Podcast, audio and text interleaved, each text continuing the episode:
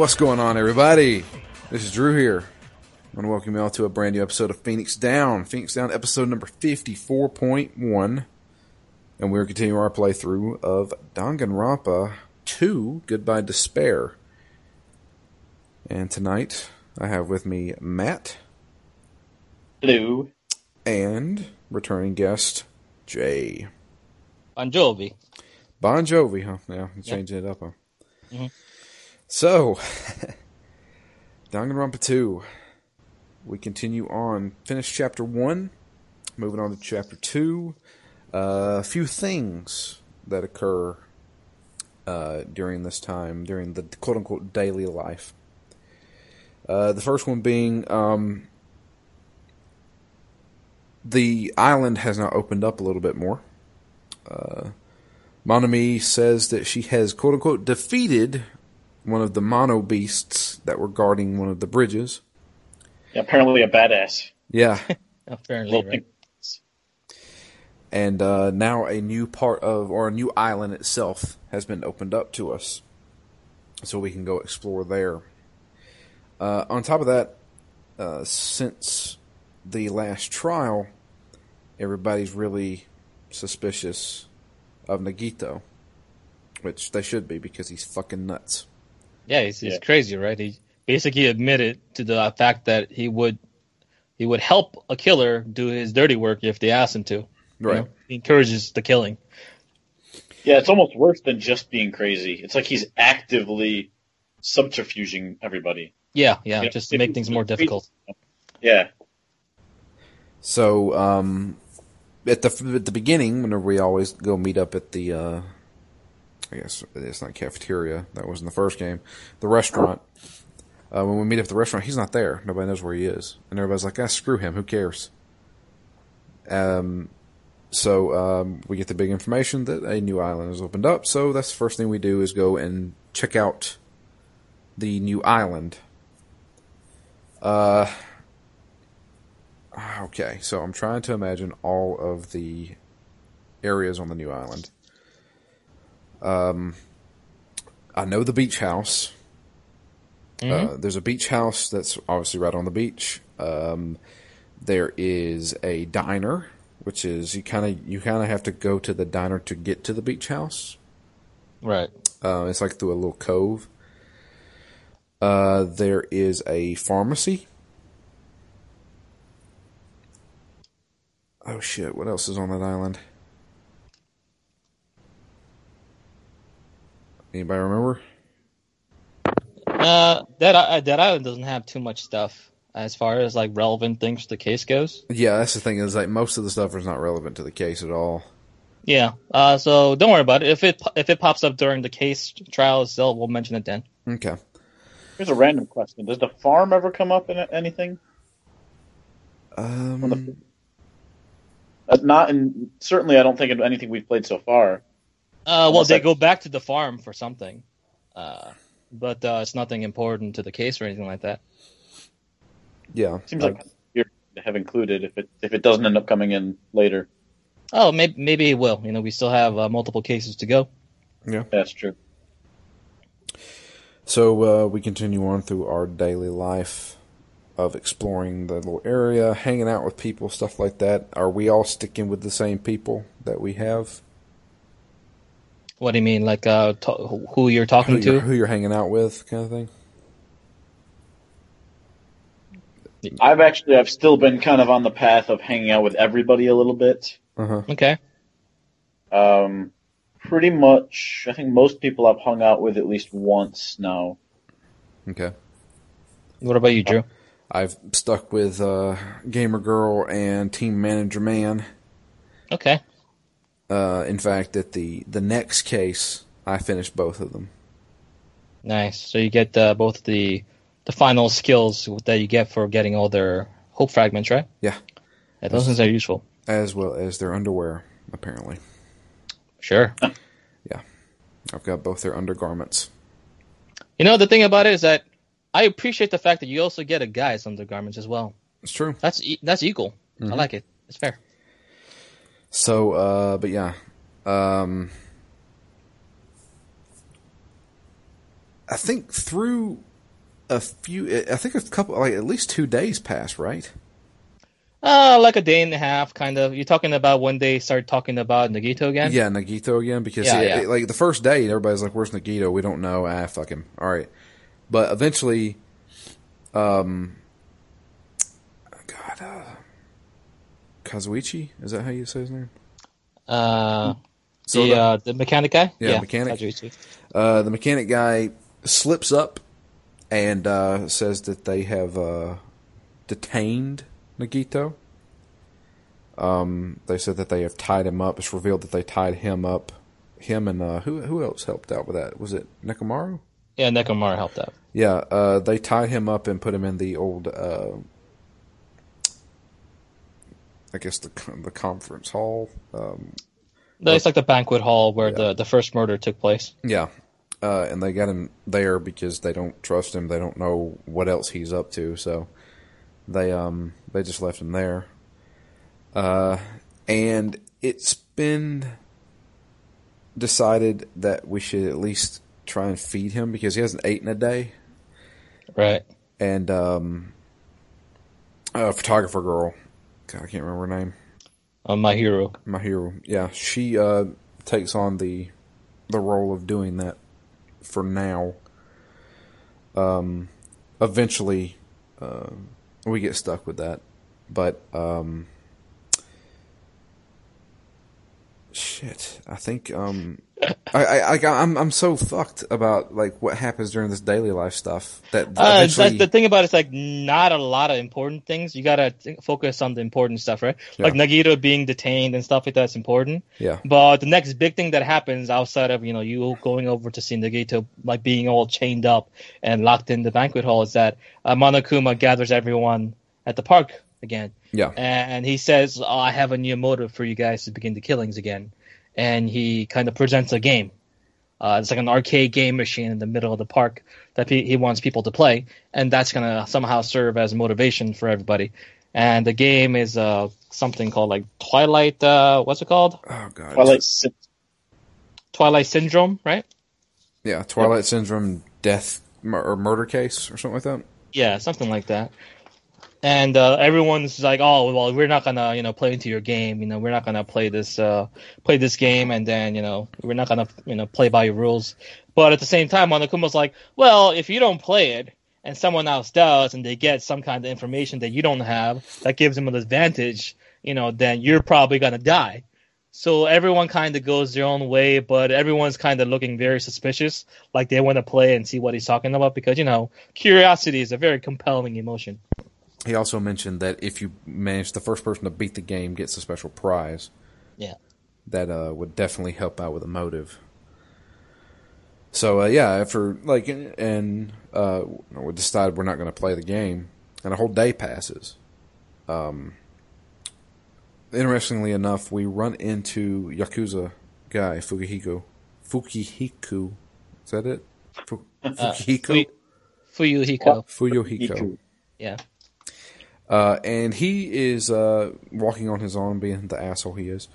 And we notice he has a file in his hand, or an envelope. We ask him what it is. He says, "Mind your own fucking business," and walks off. That's weird. So we're eventually approached by Mechanic, who is... He's kind of perverted, not as perverted as the cook was, mm-hmm. But he really wants to spy on the girls, and he has heard through the grapevine that the girls are planning to go swimming at the beach, next to the beach house. So he has the great idea of going to the diner and waiting on them so that he can then coincidentally show up and say, "Oh, we were going swimming too. Why don't we join you guys?" So he can see them in the bathing suits. Mm-hmm. And he wants to bring us along. So because it'd be weird by himself, see? Yeah. So he has a plan. So reluctantly, we go and we wait at the diner. We wait there for an hour because they're supposed to meet up at, God, what was it? Was it 11 o'clock in the morning? Or no, it was in the afternoon. It was in the afternoon. Yeah. It was 2:00 in the afternoon, and we got there at 1:00, and so we had to sit there and wait. During that time, we notice a Yakuza guy. He's there. He says he's just passing by, just walks by. And while we're waiting in the diner, we notice running from the cove where the beach house is the traditional dancer girl. And she is crying her eyes out while running. I thought Fuyuhiko at that point was a little suspicious because, you know, he happens to be over here right now while we're waiting. When we were in the first scene, I forget who was waiting outside doing guard duty, but, you know, Fuyuhiko walked up and that was his alibi that he had walked up and then left. You know, it seems like he's always kind of skirting around when things are happening. Right. It could almost be viewed as like he's trying to create alibi for himself, right? Yeah. Or he's always excluded, but he kind of, you know, he kind of wishes that they would force him to be there, right? Like it's his nature to say no, I don't want to go, leave me alone. Yeah, I don't need you guys, but you know, kind of that underlying. Well, you know, I really wish you would force me to, so I'm gonna happen to walk by, and you know, and maybe you'll invite me in or force me to come in. Yeah, very kind of shy, tsundere kind of stick. Yeah, kind of covering up shyness with, like, aggressive aversion to hang out with anybody. Okay. Before all this, there's another question I have. Do we play the game before we do the diner stuff? I do believe you do play the game before. Yeah. You go at night because, you know, you're starting to get really curious about what the game is, so you kind of sneak out at nighttime. Yeah. And then you go play the game by yourself. But interestingly, you play the days, right? Yeah. And so you Days 2 and Days 4 in the game. Yeah. And then you just get a really anticlimactic game over. And then you just kind of leave and say, like, wow, this game was garbage. It didn't explain anything. It just shows someone getting killed with a metal bat. And then that was it. It was just like a 2D scroller thingy. So, you know, you kind of see it as kind of a non-event and go about your life. And now we're at this point where we're waiting at the diner. Yeah. So we see traditional dancer girl. I'm calling them by their ultimates because I'm just going to butcher the names. We see her run off. She's crying. We're like, what the fuck's up with her? And then we one by one, everybody starts coming into the diner. We see, God, who was it? There was Sonia was there.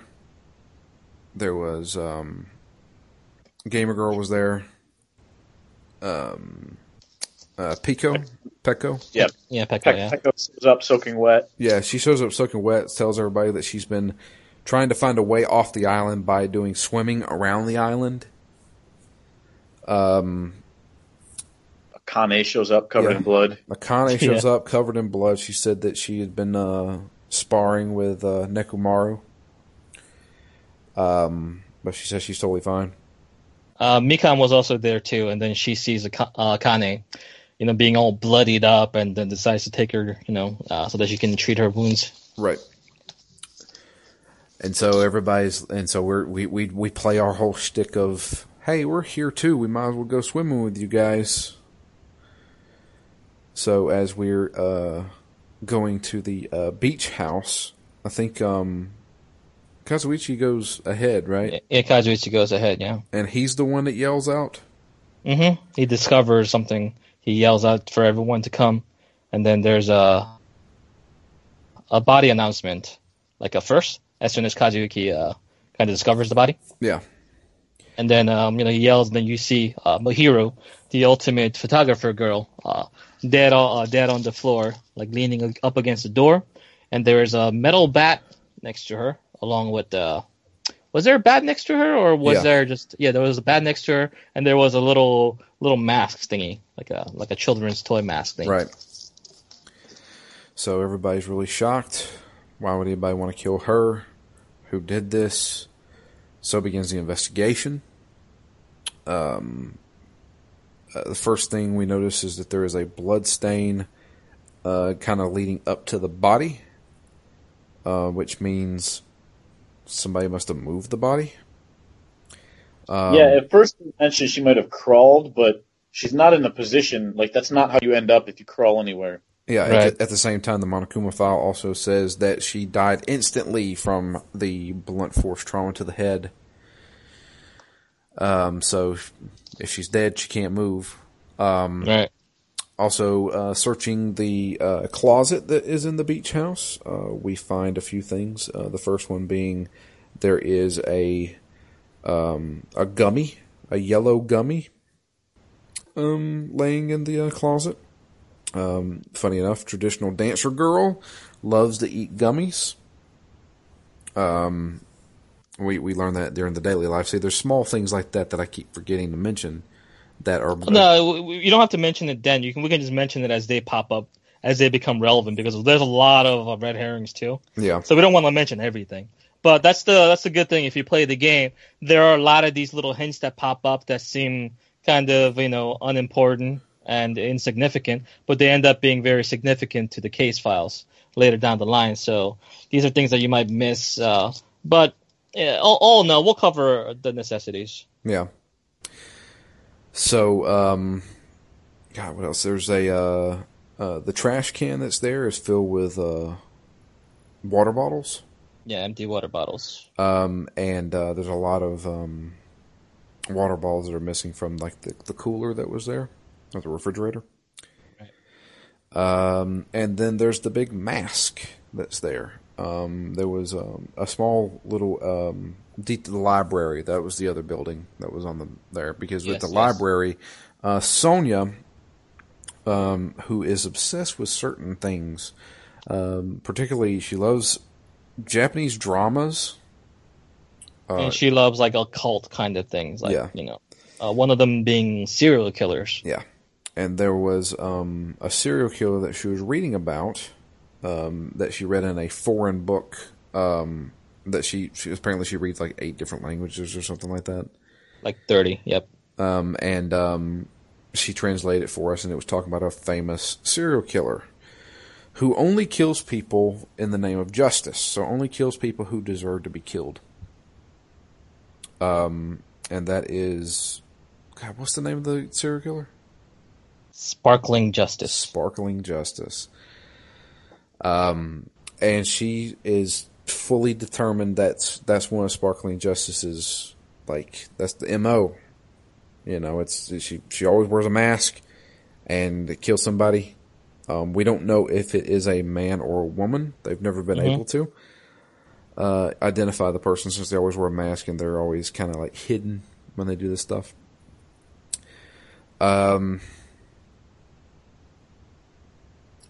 There's a bathroom in the bathhouse, or not the bathhouse, but the beach house. Mm-hmm.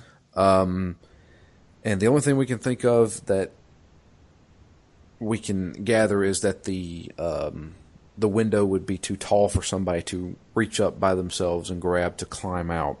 Yeah, window is really high up on by the ceiling, so you would need someone else's help if you want to climb on there. But it's big enough for someone to get out of. It's just really hard to reach. And also the bathroom has a shower, but the shower doesn't work. Yeah, the water's turned off. So the other thing is that it is forbidden to change clothes in the beach house. So you can't change clothes there, otherwise it's breaking the rules. That seems odd to me. It seems like it's the kind of rule that was only put in to make the murder slightly more complicated. Well, it's not actually making it. It actually makes it less complicated, because of when you make absolutes, you kind of start closing loopholes that could have been missed. You know what I mean? So it actually makes it less complicated by setting that rule. And the thing about it is, like Drew mentioned before, there are some rules that Usami, the previous the rabbit set for their trip, that's still being upheld, even though Monokuma has taken over. There are some, like, one of the remnants of those rules is that, like, not being able to change within the beach house. It's supposed to be like a wholesome thing. Like, it doesn't want, like, people getting, like, naked and just having, like, sex everywhere and stuff like this. So, like, you have these wholesome, like, school-based laws along with these killing kind of rules as well. But they're both being upheld with, like, ironclad rules. Yeah. all the clues pretty much are in this beach house. The other thing is that there's only one set of tracks leaving the beach house, and they come from the opposite door. So there's two ways to enter the beach house itself. There's one that's facing the beach, and there's one that's facing the cove, going back toward the diner. Well, that door's blocked off because dead body there, so nobody can go through that door. And the footprints lead from the door going around the house, basically facing the beach. And those are the only footprints that are there. So, obviously, it had to have been the killer that did that, right? Right. And another thing happened is that Nagito was curious about whose footprints those could be, so he actually snuck into everyone's cottage rooms and then took measurements of everyone's shoes and has determined that it's the traditional dancers, Hiyoko's footprints, that's leading out from the beach house. And another thing is that after you kind of discover all the information that was in the house, there was a note on Mahiru saying that Hiyoko, the traditional dancer, wanted to meet her there. Yeah. So I think the note said something 2:30 or something like that. Wanted to meet her. And after that, you actually go and play the game, because it turns out that the game that you played wasn't the actual full game. It was just a part of it. So you have to put in a special code. You have to press down, down, down, down, down after you lose in order to get to the true ending. And then you do that, and then you kind of look at the game, and after the game ends, there's credits. And it actually starts listing the people as people that you know. Like there's Ibuki is one of the characters there, Hiyoko, Mahiru, Mikan and stuff like that. They're all characters in this game, and there are two characters that get killed during the course of this game. So you have to kind of wonder who these people were. Did this actually kind of happen and whatnot? So you take that information and you start drawing conclusions on who girl A, girl B, and stuff like that are. Yeah, that got a little confusing.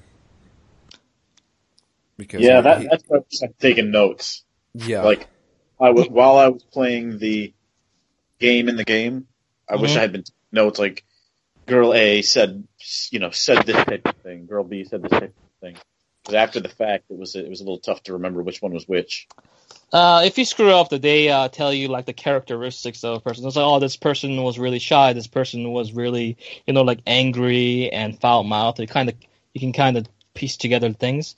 And after you get who's who, then you can just write down girl A is Mikan and stuff like that. Yeah. But after that information, we basically get we go to Mahiru's cottage and we get the envelope that was supposed to be given to the winner of the game. Right. And in the envelope, there's pictures of the girls, Ibuki, Hiyoko and Mikan, right? Yeah.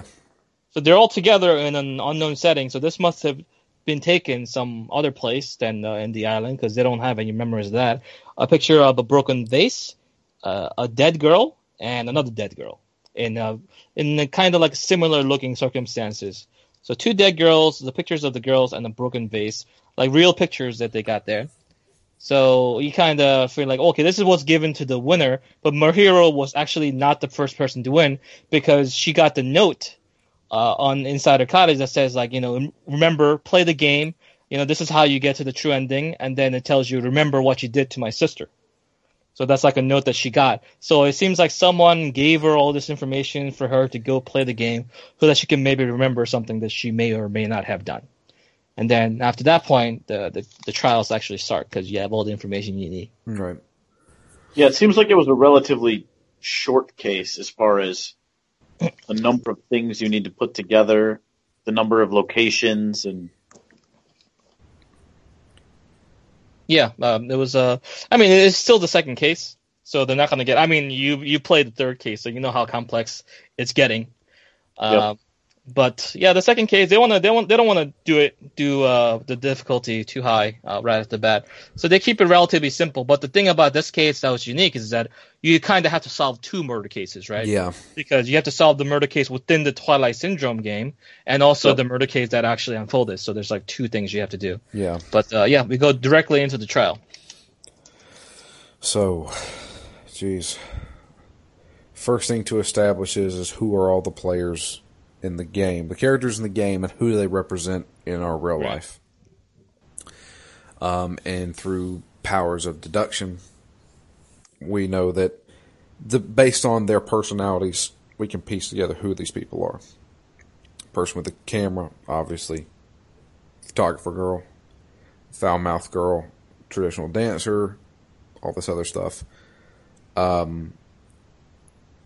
the bigger one is who is the guy. So the guy, which we see it through the game, the guy is ultimately the last killer of the game. Because, so there's three people, so there's two people who die in the game. The first one being a girl who the numerous schoolgirls find and decide not to do anything about, not to tell anybody. To which one of those girls is killed because they didn't report it or anything like that. And then another one is killed at the very end of the game by, obviously, the guy, because he keeps yelling, "I will never forgive you," or something like that. So a girl is killed, and the girl happens to be that guy's sister. Right, and the second girl that dies is the girl that killed the sister in the first place. Yeah, by the guy as like a revenge thing. So you have to kind of try to piece together who's who. So it looks like, or based on the game, the reason why the guy's sister was killed is because apparently she was a bad person. Yeah, she was harassing the photographer girl Mahiru. And was about to do something terrible to her. Maybe kill her. I don't know. Maybe do something even worse.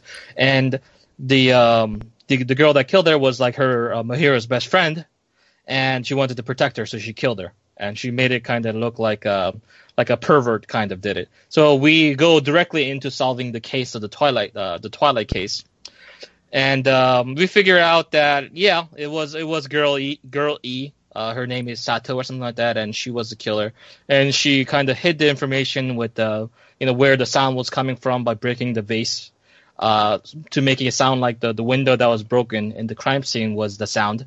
And basically created a locked room case where, the sound happened over there, made it look like the killer jumped out at the window in order to kind of get away. So when the people walked in, they were like, oh, the killer just got away, but in truth, the girl was killed and the door was locked from the outside, and then the noise was made elsewhere. Yeah. So that's like an important fact. So you kind of get like that's kind of settles the motivation, right? To figure out like how or why someone would want to kill my hero in the first place, because you got to have a reason to kill someone. Right. The only person that we can gather the guy would be Fuyuhiko, because because he had mentioned before that he has a sister who he doesn't know if he wants to run the Yakuza family. His sister could easily do that kind of thing. And he's talked about her on a few occasions, and now he's feeling like if he can't remember what has happened in the past, possibly couple of years, then he doesn't know what any of it means. So, but that's got to be who it is, because it's the only person that's ever mentioned a sister. But at the same time, Fuyuhiko says, like, okay, so you say I'm the guy from the game, but that's complete conjecture. What does that have to do with the case? And then he says, look at the evidence. Like, there's no, proof that I was ever there. And then he starts pointing out evidence towards Hiyoko. Talking about the footprints leading out of the beach house, because that's the only exit out of the beach house, and it's got her footprints and only her footprints. And in Hiyoko basically says like, oh well, I was going on a morning walk, you know. It's like a, but no, not really, because she also got a note. You know, she sent a note to Mahiru, like, you know, it wasn't their possession, telling her to meet her at the beach house at 2:30. And she says that, you know, like she had no idea that Mahiru was given a note like that, so she kind of denies it. And they say like, well, what about the gummy bear in the closet? You must have been hiding inside the closet after you sent the note to Mahiru, and as soon as she came in, you must have killed her using the baseball bat. And while you were there, you must have dropped one of the gummy bears there. You know, because that's one of the ones that she likes. But at this point, it turns out that the gummy bear that was dropped on the floor is not one of the ones that not a part of the brand that she eats. Yeah, like she hates the flavor of lemon, so she doesn't eat that flavor at all. So, you know, like, well, then what's going on then? So they're saying that like, well, if she didn't drop it, you know, then it must have been planted there to make her look suspicious. Right. Then it kind of goes to who would benefit from that, like who would want to, you know, kind of make it look like Hiyoko was the killer. Yeah. Also, the fact that she has to be lying because she, or we say that she's lying that she went on a morning walk because we saw us and Mechanic saw her running away from the beach house crying at around 2:30. So, and the other important fact is that they both received almost identical letters, except for the fact that one of them says a different time. Yeah, the traditional girl got a note that says she wanted to be meeting at the beach house at 2 o'clock, and the photographer got it at 2:30. Yeah. So it's clear that the Hiyoko got there first. Right. So, God, what's the next step? I can't remember. So basically, she says that like Hiyoko at this point comes kind of clear. It's like, well, I'm not the murderer. I'm telling you guys, you know. So what happened is that I got there at 2 o'clock, like the note said, and then I got unconscious. Like someone must have knocked me out. She doesn't know how it happened, but she says she got knocked out and she woke up inside the closet. And when she woke up and walked out of the closet to get out, she noticed Mahiru dead. You know, her dead body kind of leaning up on the door, you know, already exactly the way we found her. Right. So seeing that, you know, her friend was killed and she didn't know what to do, she just kind of like ran for her life because obviously it makes it look really bad, you know, that she's the first person to discover the body. Right. So, but at the same time, like, okay, so if you left, then if there was truly another killer, how could that person have like left then, you know, like there's no tracks or anything like that. There's nothing that kind of leads you to believe that they were able to leave the beach house without creating any kind of footsteps at all. Right. I love after the fact, but if I remember correctly, they didn't mention this the first time they were talking to Hiyoko, mm-hmm. But later she's like, well, I also know they couldn't have been waiting in the bathroom, or in the shower room, because I looked in there real quick before I left. Did you say that? Well, that was the evidence for how, like, I thought Hiyoko said that she checked in there before she left. There was nobody else in the room with her. No, I think she was talking about like I don't think she checked the shower room at all. I think she just like saw the dead body and just left. I think what she mentioned was that she woke up in the closet and looked around and there was no one else there in the closet with her, not in the shower room. Right. Yeah. So. Yeah, because in the shower room, and another thing that they say is that like, well, if the killer wanted to plant evidence in the closet, then they must have done it after Hiyoko left. Because if Hiyoko woke up and noticed that there was a piece of gummy next to her, and then that's kind of like implicating her, you know, to be in that place, she would have obviously removed it, right? Yeah. So the killer must have planted that evidence after Hiyoko left. So that means the killer must have still been inside the beach house and in some place, you know, just kind of like hiding. Yeah. And go ahead, Drew. We come to the conclusion that there was actually a place they could hide since they didn't hide in the bathroom. There was no other place in the beach house except for the closet. And in the closet, there was a little bit of a mess in there. Particularly, there was numerous surfboard cases that could easily hold somebody. And so we come to the conclusion that somebody was hiding in the closet with Hiyoko. Whenever she woke up, she didn't realize it because she was in kind of a stupor. When she walked outside, she saw the body and immediately ran away. And then the person emerged from the surfboard case and began doing everything they needed to do. The only issue is that if they did this kind of murder, it's obviously very messy, right?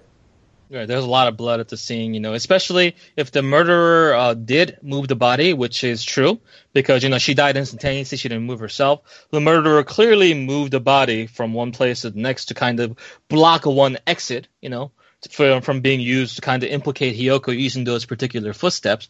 So that murderer or killer would have been covered in blood, would have had a lot of blood on them. Yeah.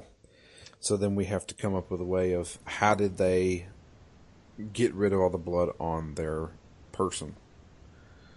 Well, at that point, we start having to rule out who people were, where they were, whenever we first ran into everybody. So we go over all the women. First thing that comes to mind, obviously, is Akane, because she's covered in fucking blood whenever she walks into the diner. Right. She plays it off like it's her blood, and she got into a sparring match with Nekomaru. And Nekomaru confirms this, so she has an alibi. That wasn't her blood at all. Yeah. Sonia could possibly be the person because she was wearing a wetsuit that could easily keep everything on there, but her wetsuit didn't have any blood on it whenever we saw it. And she couldn't have changed because, hey, guess what? One of the rules is littering. You can't litter or throw anything without suffering the consequences of it. Also, we checked the trash can. There's nothing there. No, the trash can has a bunch of water bottles, empty water bottles. Yeah. Well, that's what I'm saying, as far as bloody stuff goes. Oh, okay. So then we come up with the bright idea of they had to have washed the blood off. Well, how'd they do that? Because there's no footprints leading to the beach. The water doesn't work in the shower. So how the hell they do it? Well, looking at the trash can, we see those balls of water. They must have poured water on themselves using the balls of water and then disposed of them in the trash. So, that leads up to only one person who was completely fucking wet during the entire time whenever we ran into them. And that was Peko. Right.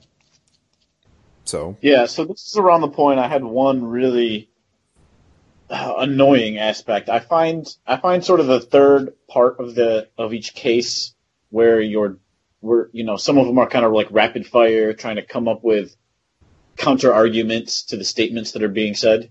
Mm-hmm.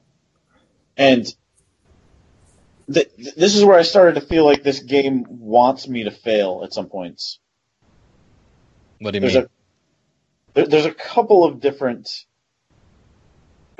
things between case 2 and case 3, but in this case, there was one question that I was so confused by because they were talking about whether people could have blood on them and whether Hiyoko could have blood on them, and somebody had asked, well, what if she took her clothes off, moved the body, and then put her clothes back on? And so, and that would be the reason why she didn't have blood on her clothes. And some of the options were because she can't dress herself, and another option was she can't undress herself.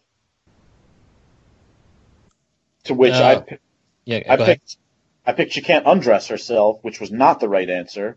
To which case I'm like, well, I know she can't undress herself because she can't.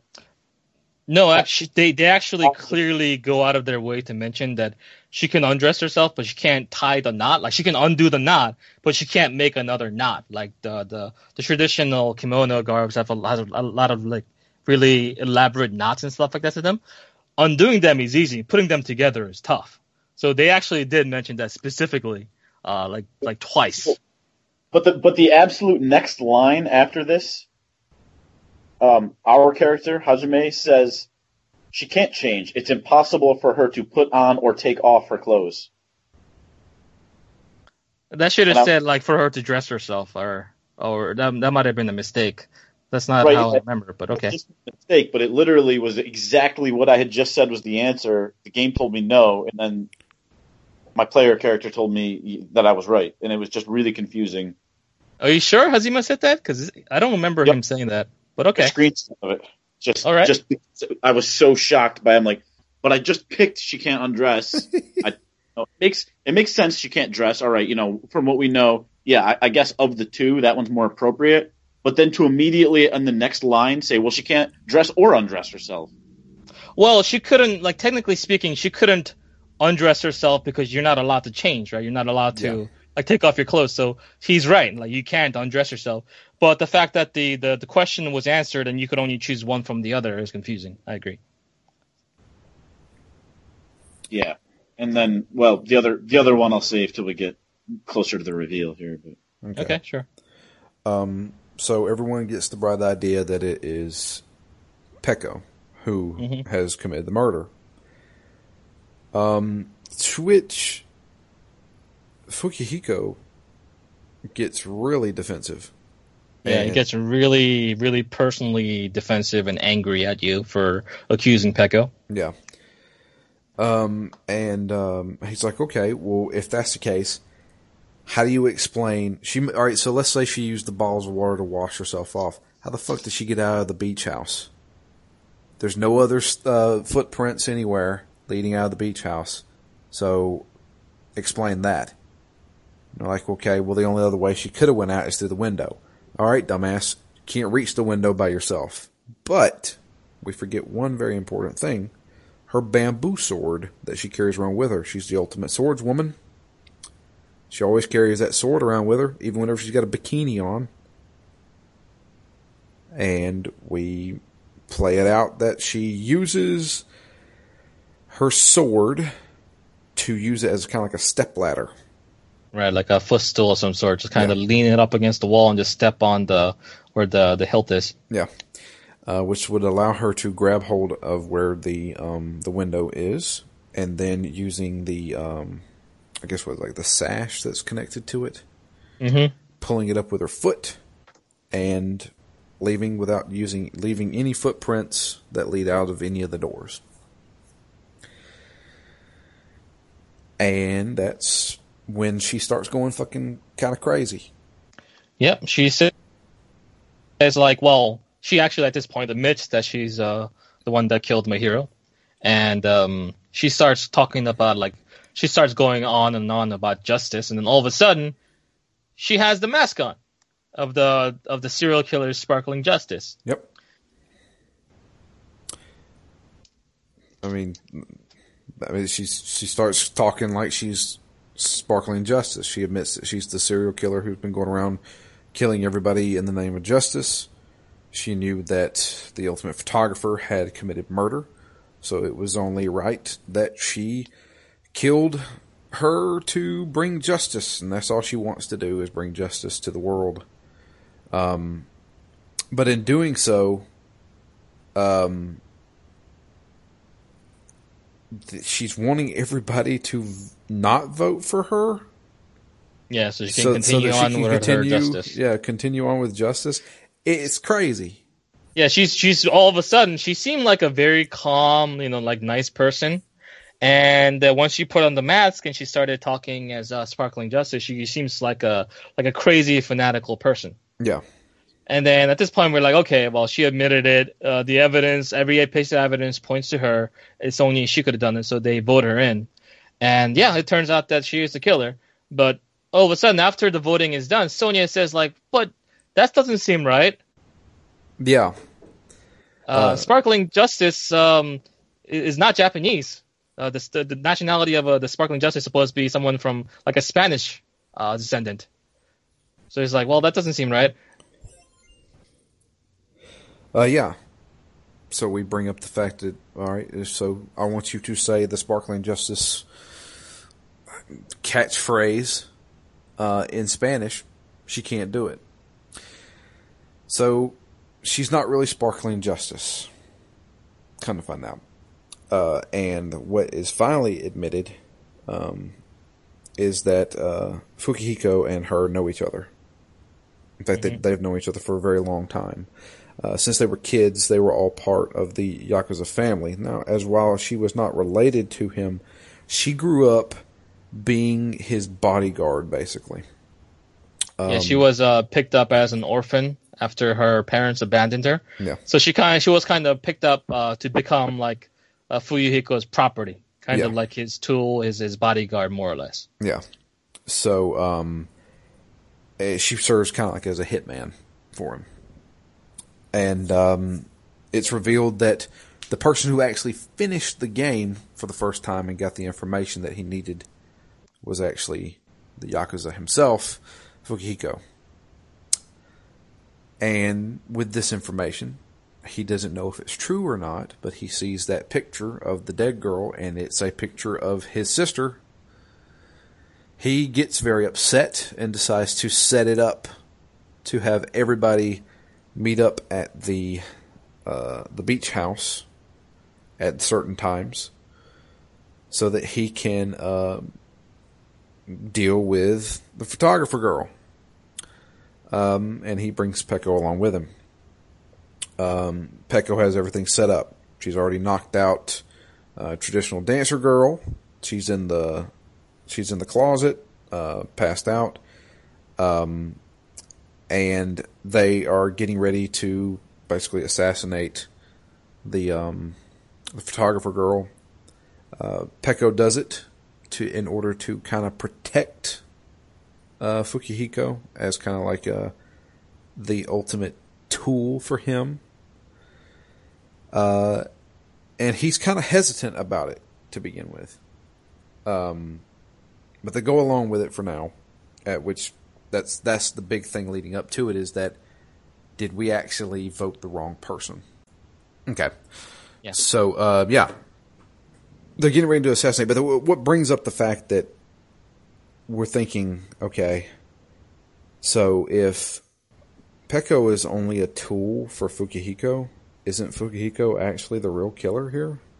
Right, so you can think of it as a guy, like, let's say, for example, you shoot a gun, right? Is the gun the killer or the person who pulls the trigger? Yeah. Because the gun is an inanimate object that just does everything that you tell it to do. It just follows your order. It's just a simple tool. And Peko is making the case that, like, she has no emotions. Everything she's done at this point, or till this point, is because Fuyuhiko has ordered it as such. So he says, like, well, I'm a tool. It doesn't matter. So you guys voted the wrong person. It was actually Fuyuhiko that was the killer. Now he's the blackened, and he got away with this. So now everyone else is going to die, including herself, while he goes scot-free. And that's what she wants. Right. But then there's a very small thing that somebody... shit. I fucking can't remember the last part.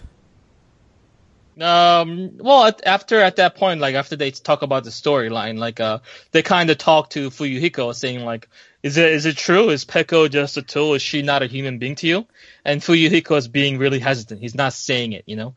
He's not saying that, like, oh, she's nothing to me or anything like that. He's kind of keeping quiet. He seems really distraught. He doesn't know what to say. And, when it push comes to shove, like, Fuyuhiko says, like, no, you're not just a tool. And then Peko starts getting emotional, and Monokuma is like, "Well, tools don't show emotion, you know." Yeah. And Fuyuhiko has claimed that you're not someone that's like, you know, like an emotionless tool or like a non-human being or something like that, so it doesn't count.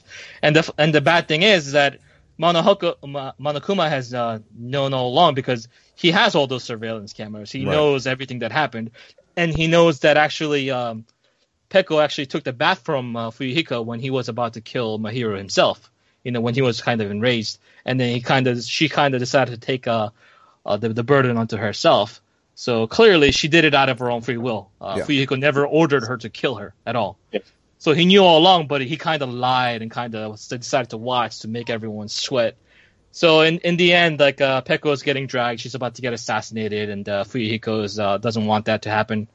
And you know, Peko just wants to wanted to sacrifice her life for the betterment of her master, but apparently Fuyuhiko had feelings for her, and it's kind of mutual, so to speak.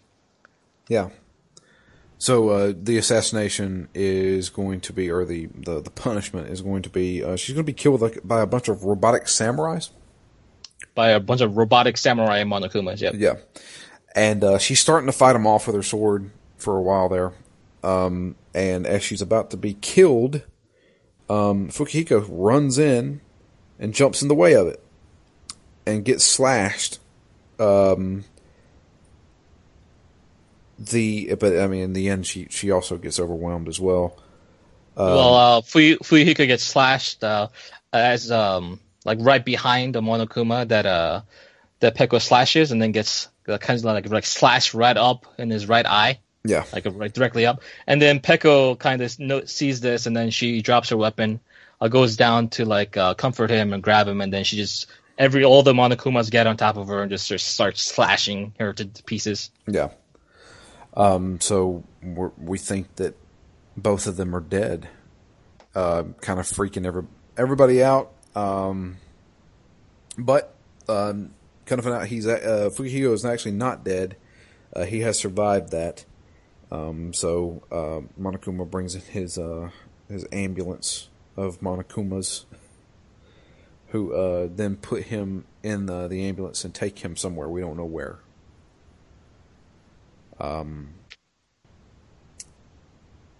With everyone shocked, they all go back to their quote-unquote daily life again. Yeah, that's basically the end of the case too. Fuyuhiko is injured, but he's not dead. Yeah. And then another island basically opens up. Mm-hmm. This one has multiple places on it that are actually relevant. There's a hospital. There is a music venue known as the, what is it called? the Titty Typhoon, yeah. Yeah, kind of reminds me of that place from Dusk Till Dawn. From Dusk Till Dawn, the Titty Twister, I think is what it's called. Yeah, I think something like that. Yeah. As well as a motel is there. This island looks kind of desolate almost. It's like a slum. Mm-hmm. There's also a place called Electric Avenue, which is kind of like this... back alleyway where there's a bunch of like what used to be electronic stores, and we find a few things that are there while exploring. The one of them being there's a laptop there that has a file on it detailing numerous things that have happened during the part where we can't remember.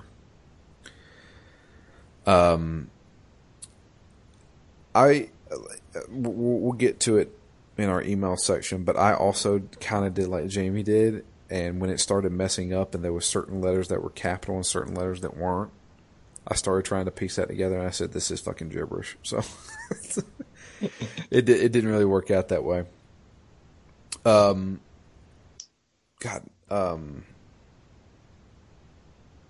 After that, we run into Fukihiko because he's in the hospital. And Mikan decides to take care of him to kind of nurse his wounds. And he's kind of broken a little bit. He's not his asshole way anymore, but he just didn't want to talk to anybody because he's kind of lost hope. And they also said that he has lost the vision in one of his eyes, the one that got slashed, so... Yeah, now he has a cool eye patch. Yeah, he's got a dragon on it. Mm-hmm. Yeah.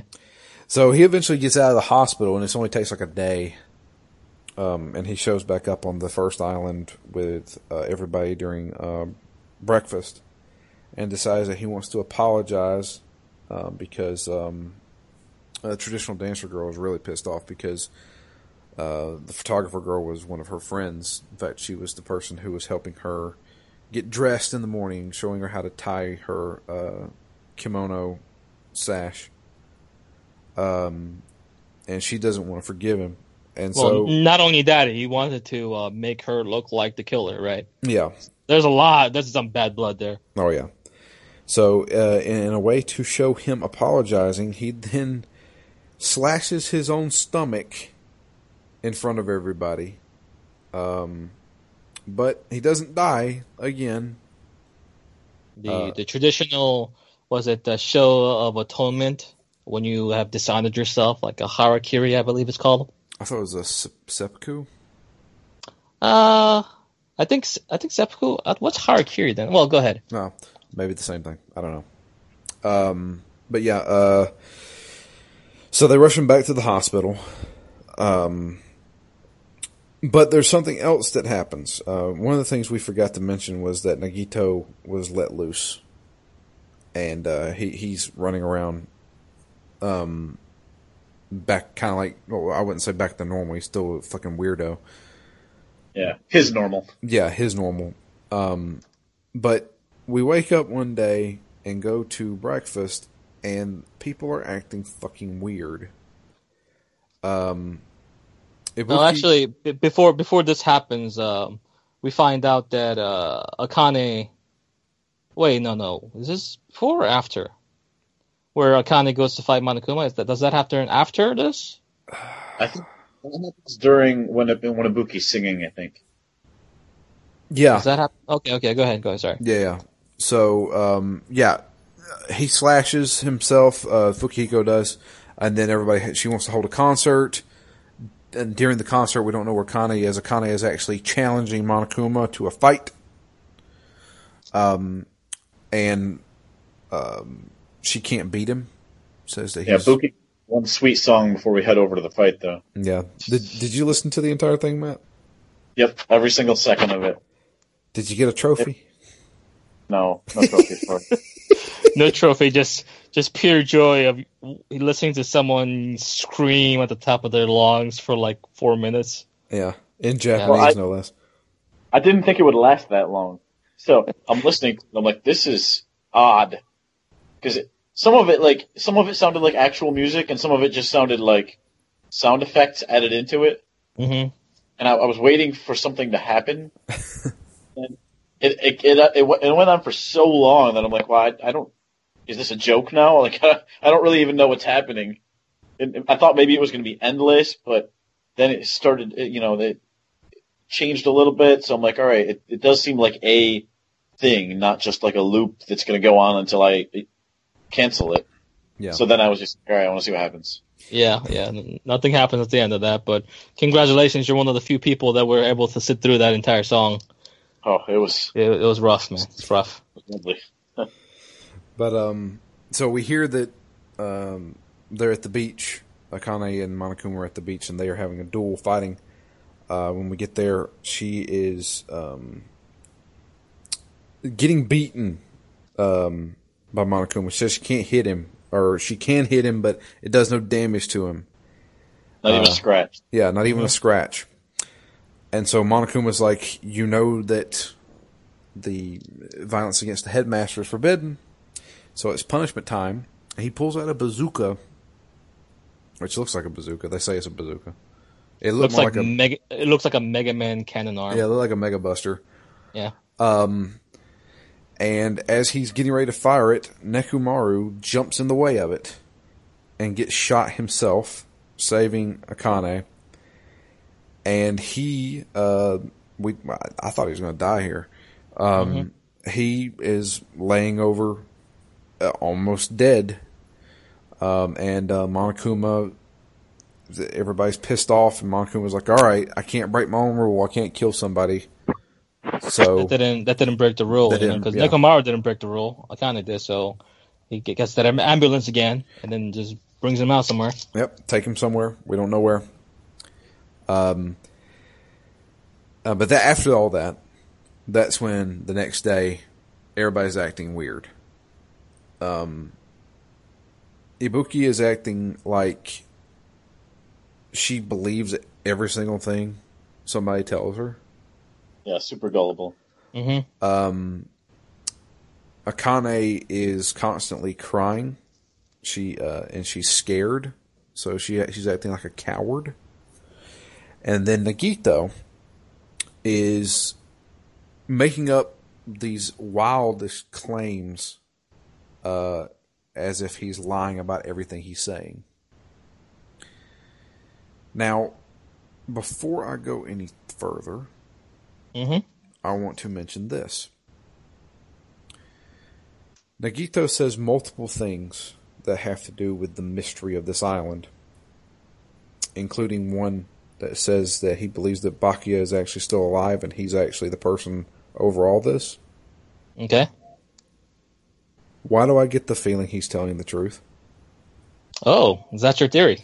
That's part of my theory.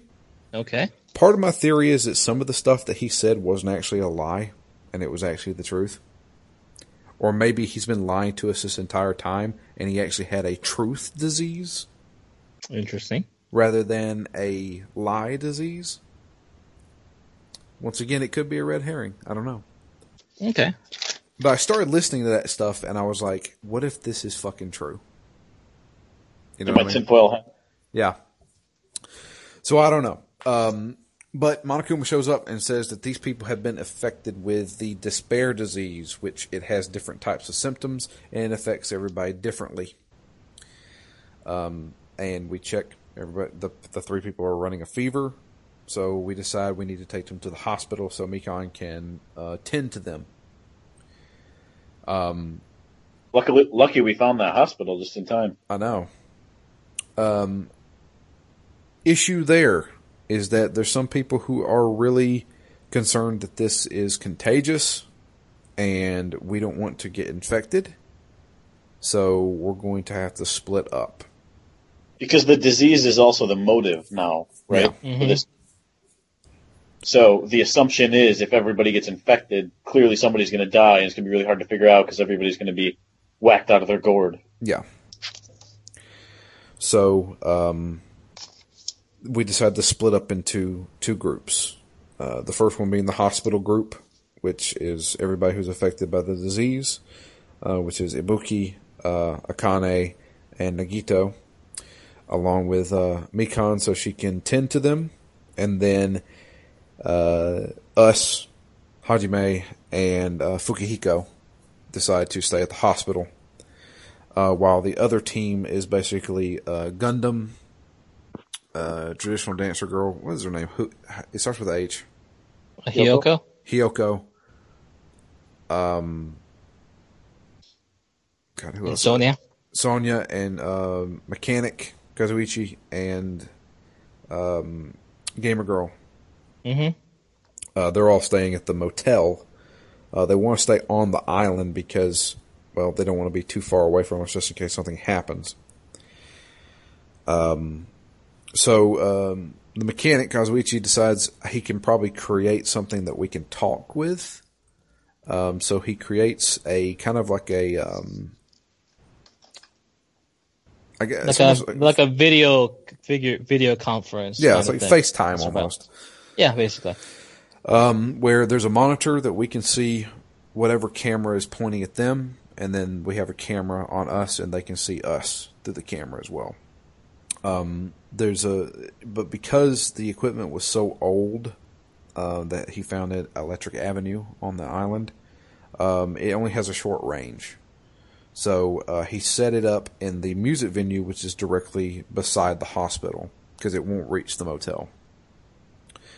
And they have, decided that, 30 minutes after the morning announcement, and 30 minutes after the night announcement, we are to make contact with each other to make sure everything's okay. One of the issues is that we can't sleep in the hospital unless we are a patient or if we are somebody who is, tending to somebody. So Hajime and Fuyuhiko have to go back. Fuyuhiko, that's not right. Fuyuhiko. I think I'm getting my people mixed up. Yakuza have to go back to our cottages to sleep because it's forbidden to sleep there. This goes on for a couple of days, basically, right? Yeah, about 3 days almost. long trips back to the first island. Yeah. So we do this for a few days, checking in. The issue here is that Nagito seems like his condition is worsening. He falls in and out of consciousness.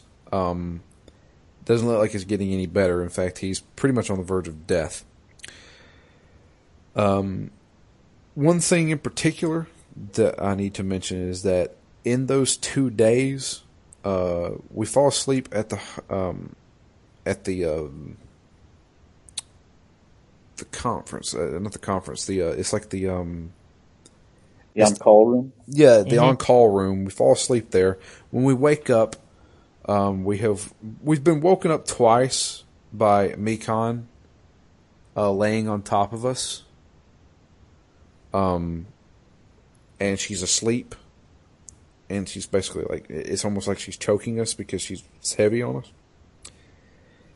And she also does it at his beach, at his cottage, because the door has been broken, or the lock's been broken, so anybody can come in. And that plays into the next class trial. So on the third day, Hajime wakes up early before the announcement.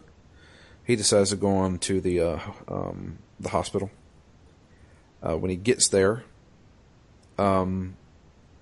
he sees Mikan there. Well, actually, on that day, Mikan actually comes to the cottage to wake Hajime up to tell him that Nagito is feeling better now. Right? Yeah, that's it. So to make him go to the hospital to go see Nagito. Yeah. So they go together to the hospital. Yeah.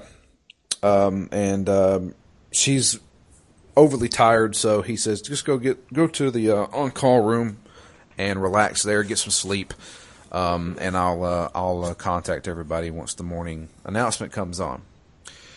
When he goes back to the lobby, he notices that the monitor is flashing, which means that somebody is trying to call. And when he clicks on it, he sees the stage of the music venue. It's being lit by what looks like a candlelight, and there is a person with a burlap sack over their head as they're walking up to a stepladder, and they reach up and get ready to put a noose around their neck. At that point, the lights go out, and he can't hear or see anything. So he realizes, oh shit, something bad's going down. So he rushes all the way to the music venue. When he gets there, he opens the door, and somebody is hanging there, dead, with a burlap sack over their head. He freaks the fuck out and decides he needs to go find somebody else. So he runs to the motel, runs into Gundam, and is trying to convince him to come to the music venue. Gundam refuses, but luckily Gamer Girl's there. She says she'll go with him.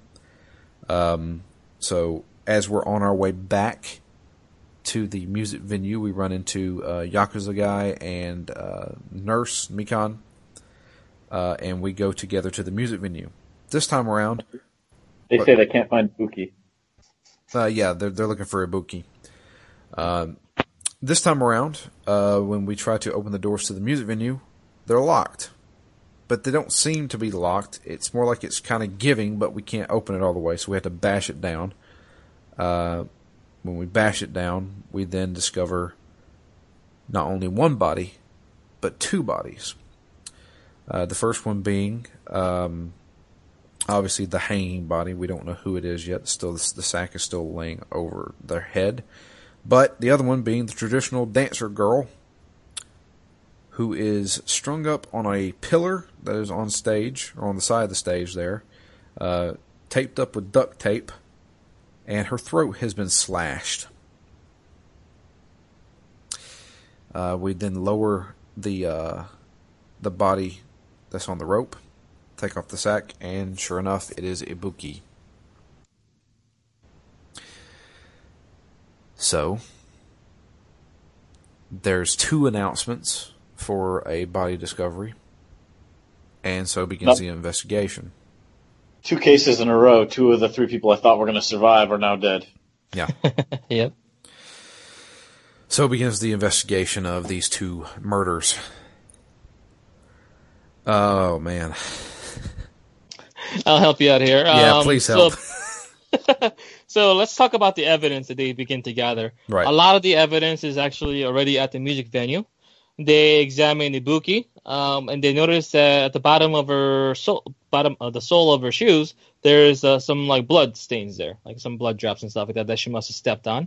There's the rope that was used for hanging her, that's on the ground now, and after they took it off, they search Hiyoko and they find her motel room key.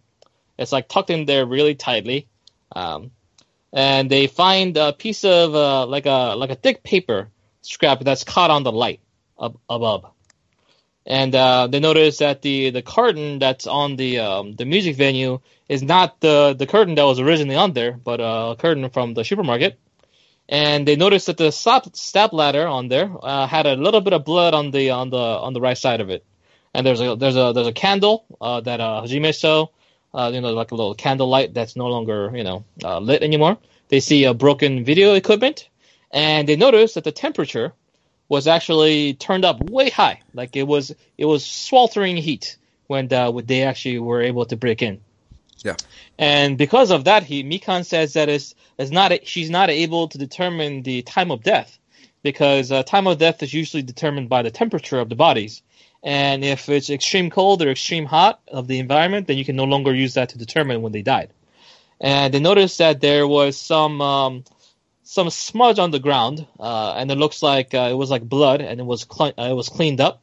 And when she goes to the door, when Hajime goes to the door, he noticed that there is like this weird goop that's like hanging on the door, like by where they close, kind of like the edges and stuff like that, where they come together. And Chiaki tastes it, and she says it kind of tastes like the workshop or something like that. Yeah. At this point, Nagito comes in and he's like, well, obviously these murders have something to do with the movie that we all watched. And Hajime is actually the only person that hasn't seen the movie, because he decided that he didn't want to, like, kind of like how he was goaded into playing the game, which later on became the motive. So he didn't want to watch the movie thinking that it might like manipulate him or someone else to become a murderer. So he didn't watch the movie. But now that they're talking about like how it's relevant to the case, he is forced to go to the movie theater and watch the movie. Now he gets a ticket stamp with the date, so that they can use it to go watch the movie. And he also notices. Go ahead, Matt. We paid like $1.5 million to not watch the movie. Yeah, initially he's like, "Yo, whatever, I'll pay you when we get out." That's what he says. Fully expecting to never pay him. It's kind of funny. He gets a sticker. And the sticker says, I can't believe I was born this stupid, or something like that, right? Yeah. It's a $1.5 million sticker for you. And then he notices that there was a tote bag at the movie theater that's no longer there anymore. And Monokuma says, like, it's a limited item, and the person who bought it got another one for free, and they're all sold out now. So he goes to watch the movie, and the movie is weird. You remember? Yeah, the movie is basically a weird take on The Wizard of Oz. It's about Monokuma. He likes to piss old people off by trying to get money from them, and then he gets whisked away from a tornado that's created by an attack chopper, and then he goes to this new world where he runs into runs to a cowardly lion, which he, which one was first? I can't remember. The cowardly lion was second. Second. Yeah. The first one was Scarecrow that didn't have a brain. That the Monokuma hangs and kills, right? Yeah. And then the cowardly lion, he pins them up next to on a tree using arrows, And then there was the Tin Man, who he chopped into bits. Is that, I mean, that's basically it. Yeah. Yeah, so they're saying that, like, yeah, Hiyoko was killed like the Cowardly Lion by duct taping her to the tower, well, kind of like the pillar, and Ibuki was hung. So they're saying, like, the first two kills coincide with how the two killings were done, and they say that's an imitation kill. Yeah. At this point, like, they say, like, okay, let's use the motel key to see, Hiyoko's room, see if there's any kind of evidence. So they go there, and then Sonia's there already looking for stuff, and then Sonia tells her that, well, I noticed Hiyoko was having trouble putting her dress back on, so, you know, suggested that maybe she uses the full-length mirror in the music venue storage room, yeah, in order to kind of, you know, get a better look at what she's doing so that she could do it herself. And Sonia kind of feels guilty that maybe it's because, like, she gave her the idea that she was at the scene of the crime when this happened, so she's kind of feeling bad. But at this point, we have basically all the information we need for the trial, and the trials begin. Yeah. So, the first order of business is figuring out who died first, basically. Because it seems like, based on what we saw in the video, is that the person was hung, Ibuki was hung, and then, obviously, it had to have been Hiyoko, because when we went over there, we didn't see her body, we just saw the hung body. Right. So, obviously, she had to have died secondly, right? But that doesn't really make much sense, because if that's the case, how could they have done that in 10 minutes? Because Hajime, from the first time he went there, Hajime only left the place for about 10 minutes. So the idea that she killed her, or she, like, duct taped her all around this pillar and then, like, stabbed her and killed her, like, within 10 minutes seems a little quick, especially if they're trying to get away in time. Yeah. So, and we think that, obviously, we also think that, but then we're thinking that it's an imitation of the movie that we watched. But if that's the case, they got the order wrong. Or maybe they got the order wrong on purpose to throw us off. Or more so that she tried to make it into an imitation murder to give the impression that they were killed in the order of Ibuki to Hiyoko, when in truth, Hiyoko was actually the one killed first. And they say, like, well, if Hiyoko was killed first, then how come Hajime didn't notice the body when he was at the music venue the first time? And they say that, like, well, it's possible that the body was already there. It was just hidden, and Hajime wasn't able to see it. And they say, they look at the scrap of paper, and they say, well, instead of, if she was actually tied up there, and then another roll of, like, wallpaper was covered alongside to make, like, a bigger pillar alongside where she was hidden, then that would have actually hidden her body completely. And since Hajime didn't get a really close look, that he could have easily missed that. So within that 10 minutes, it would have been much easier and simpler for someone to come in, rip off the wallpaper, and just hide it in the back room again. So that would be a simple thing to do in 10 minutes, but in trying to do that quickly, they actually ripped off a piece of that wallpaper and ended up leaving it on top by the lights, which ended up being a piece of evidence. The other thing we have to establish is that if the door was locked and this all happened, the killer had to have still been in the room whenever we got there. But kind of an out, there was a drumstick that was broken that was laying down, which we thought we broke whenever we broke open the door. Kind of an out, it was actually the glue that held the door there, which easily could have been applied to somebody who was standing on the outside of the building. But the bigger question is that why in the world did Hiyoko actually go to the music venue? Because everybody has already established she was absolutely terrified of this disease. She kind of just quarantined herself in her room and wasn't going to come out for anything. Well, maybe she was abducted. Well, she couldn't have been abducted because She had her key on her. It was locked, so obviously she left of her own volition. So why did she go? Well, Sonia then remembers, well, I told her that there was a full-length mirror that she could use to try and learn how to tie her kimono because she was having trouble tying her kimono. She didn't want to come out of her room because she was kind of embarrassed because she couldn't get it on completely. So she decided to get up earlier that day and put it on before everybody woke up. Problem was, somebody was there waiting on her. Well, it's kind of implied, but they weren't waiting on her. Yeah. They believed that maybe she was already getting ready to kill Ibuki at the time, and she kind of walked in, like, wrong place, wrong time kind of business. Oh, yeah, I mean, I meant that in a form of speech. Somebody was already there, kind of thing. Mm-hmm. So we established that Hiyoko was killed first, so obviously something had to have happened. How do we know that Ibuki wasn't the killer and then she hung herself because she felt bad because of it? That's when fucking Nagito comes in, and being the weirdo he is, and he kept talking about the rope and how the rope looked weird.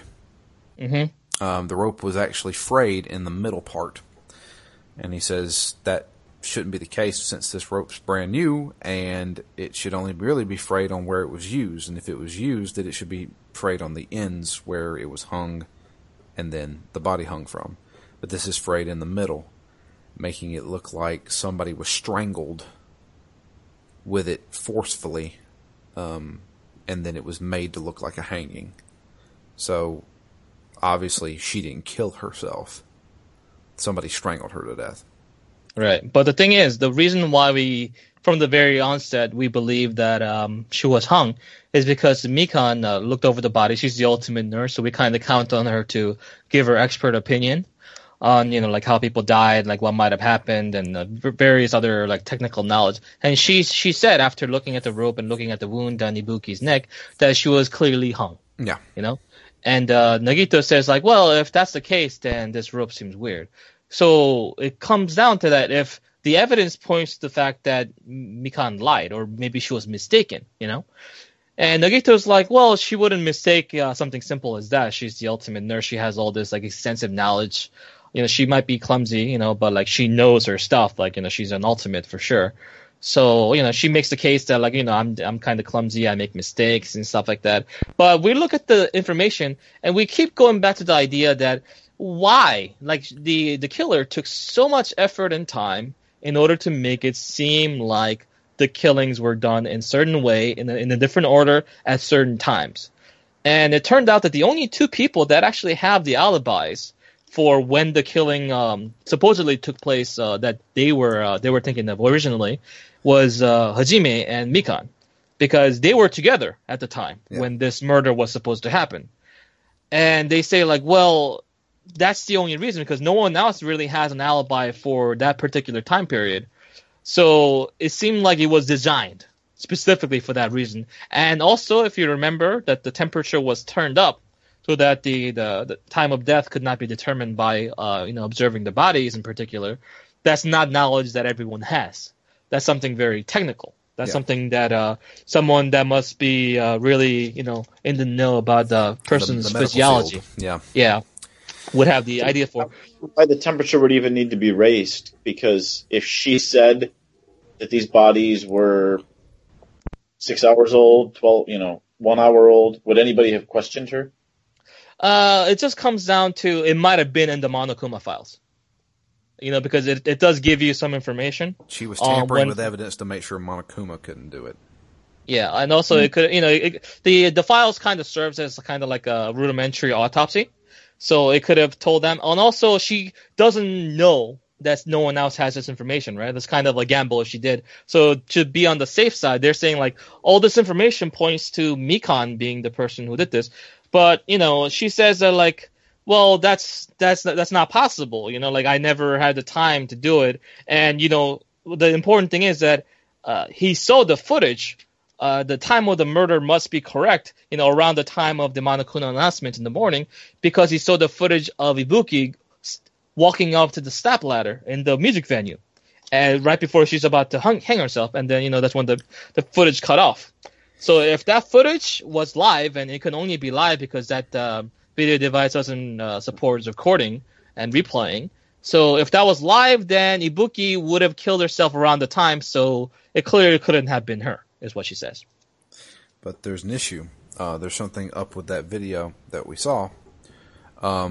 The stepladder itself. We distinctly remember seeing that there was blood on the stepladder in the music venue, but when we saw it in the video, there was no blood on it, making me think there's two stepladders. Where the hell could the other one be? Well, what place kind of looks like the music venue? And this is where I kind of break off a little bit, kind of like Matt. Okay. Because we never went to the office in the hospital, except for that one time at the very end of the investigation. And I was like, yeah, sure, it's in the back of my mind. I was like, really? We didn't even go there, and you guys are using that as a pivotal part of this case? You just said that you went there at the end of the evidence selection. Yeah, but I mean, it wasn't like a place that we went to during discovery and stuff. You know what I mean? You could have gone there during your hospital visit. You just didn't explore, I guess. But I mean, it's not like they're bringing up place somewhere that you've never been to. They also make it a point to like show like how you couldn't see anything when the Chiaki plays that prank on you kind of thing. Yeah. So I get what you mean. They didn't put it in, like, forward and center or anything like that. But yeah. It's there. So we think, well, it could be the office, the conference room. In the hospital itself. Makes sense because it doesn't take any range to broadcast from there. The flooring looks the same. The only thing they'd really have to change is the curtains, which we know the curtain was changed in the music venue because it doesn't fit. So we piece it all together. It also makes sense because why did they use a candle whenever they've got a full lighting that in the music venue, they could have used all of that, but they didn't.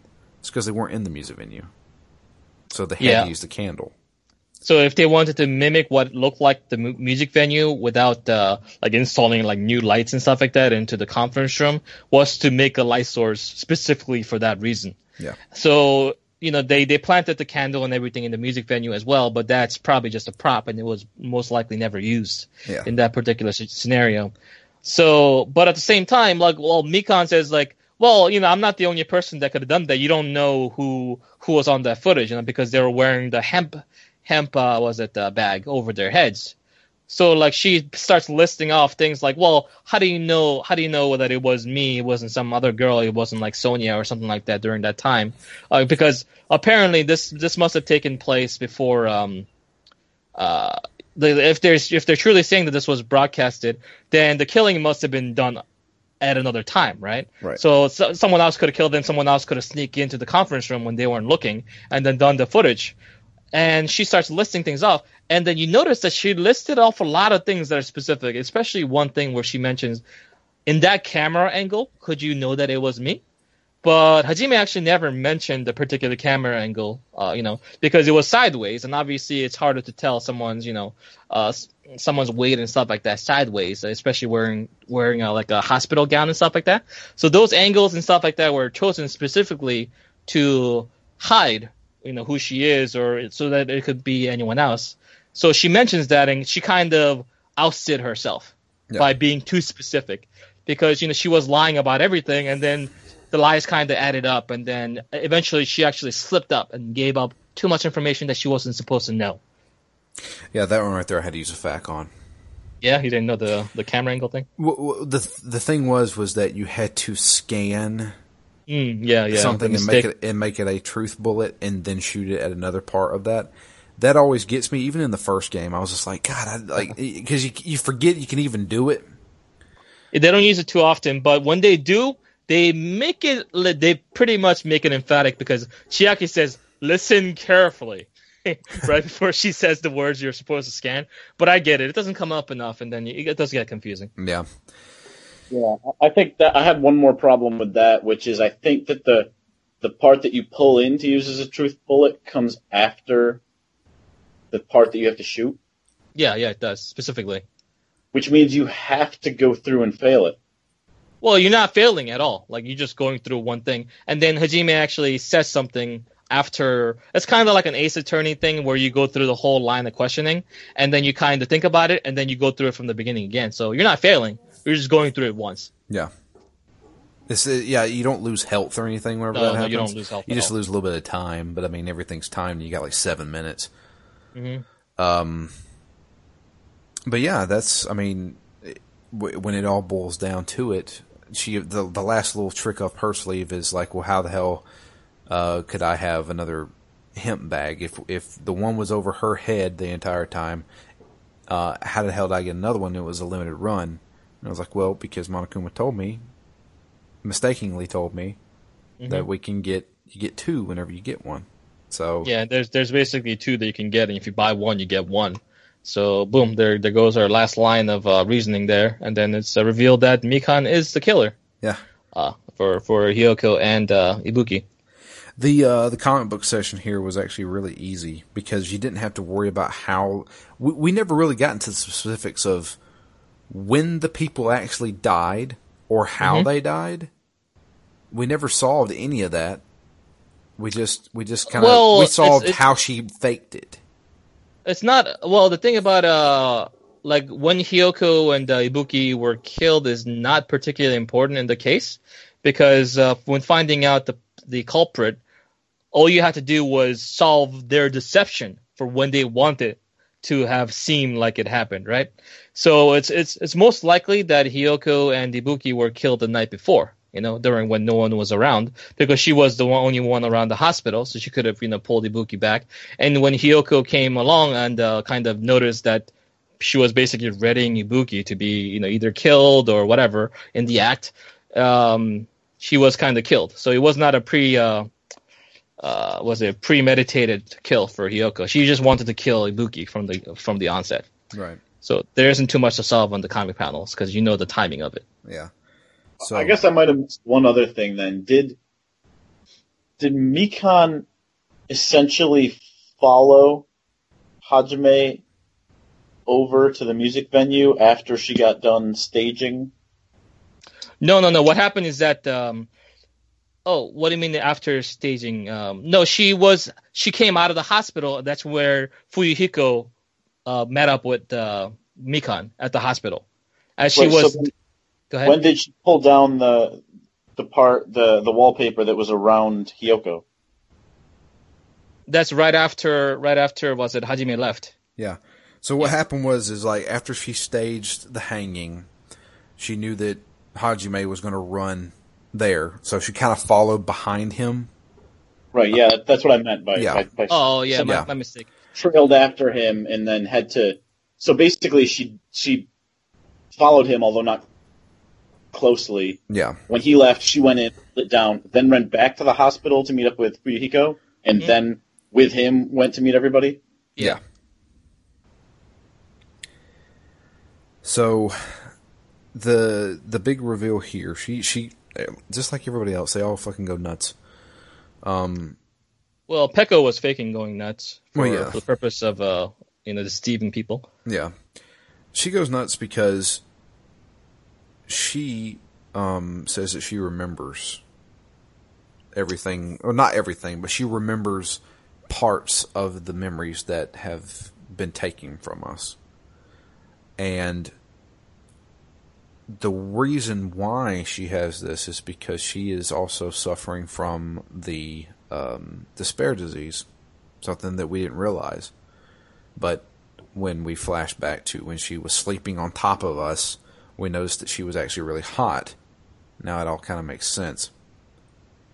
And she remembers, I guess that the symptoms for her is she's able to remember what happened.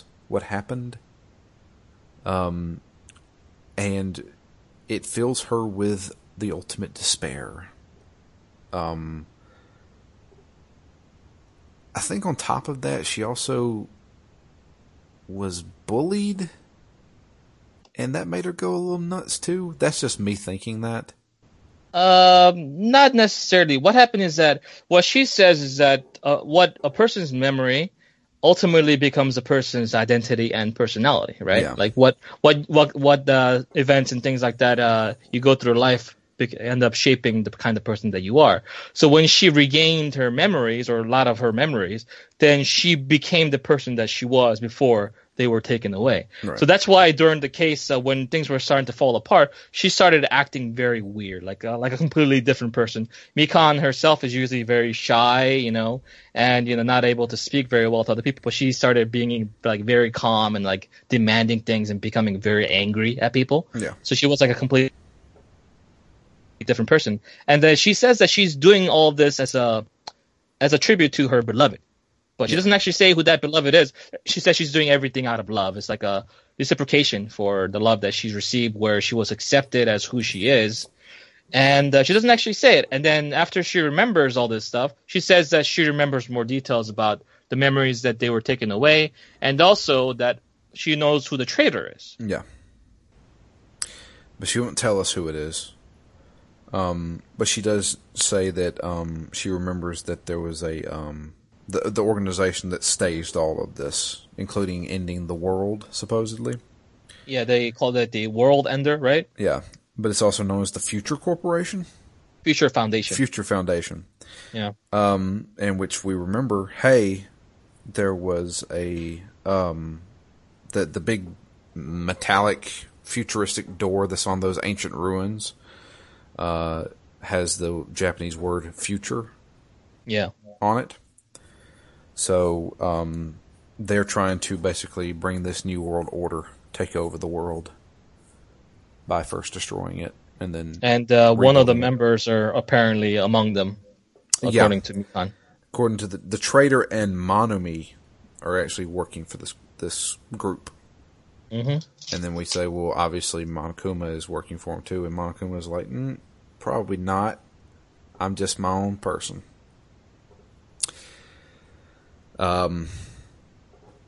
So, after all those details, Monokuma decides to, quote unquote, send her to her beloved, because she did mention that while she didn't say who her beloved was, she basically alludes to that person's dead, or those people are dead. She mentions multiple people. Right. So she accepts her fate, which I don't even know what the fuck this fate is.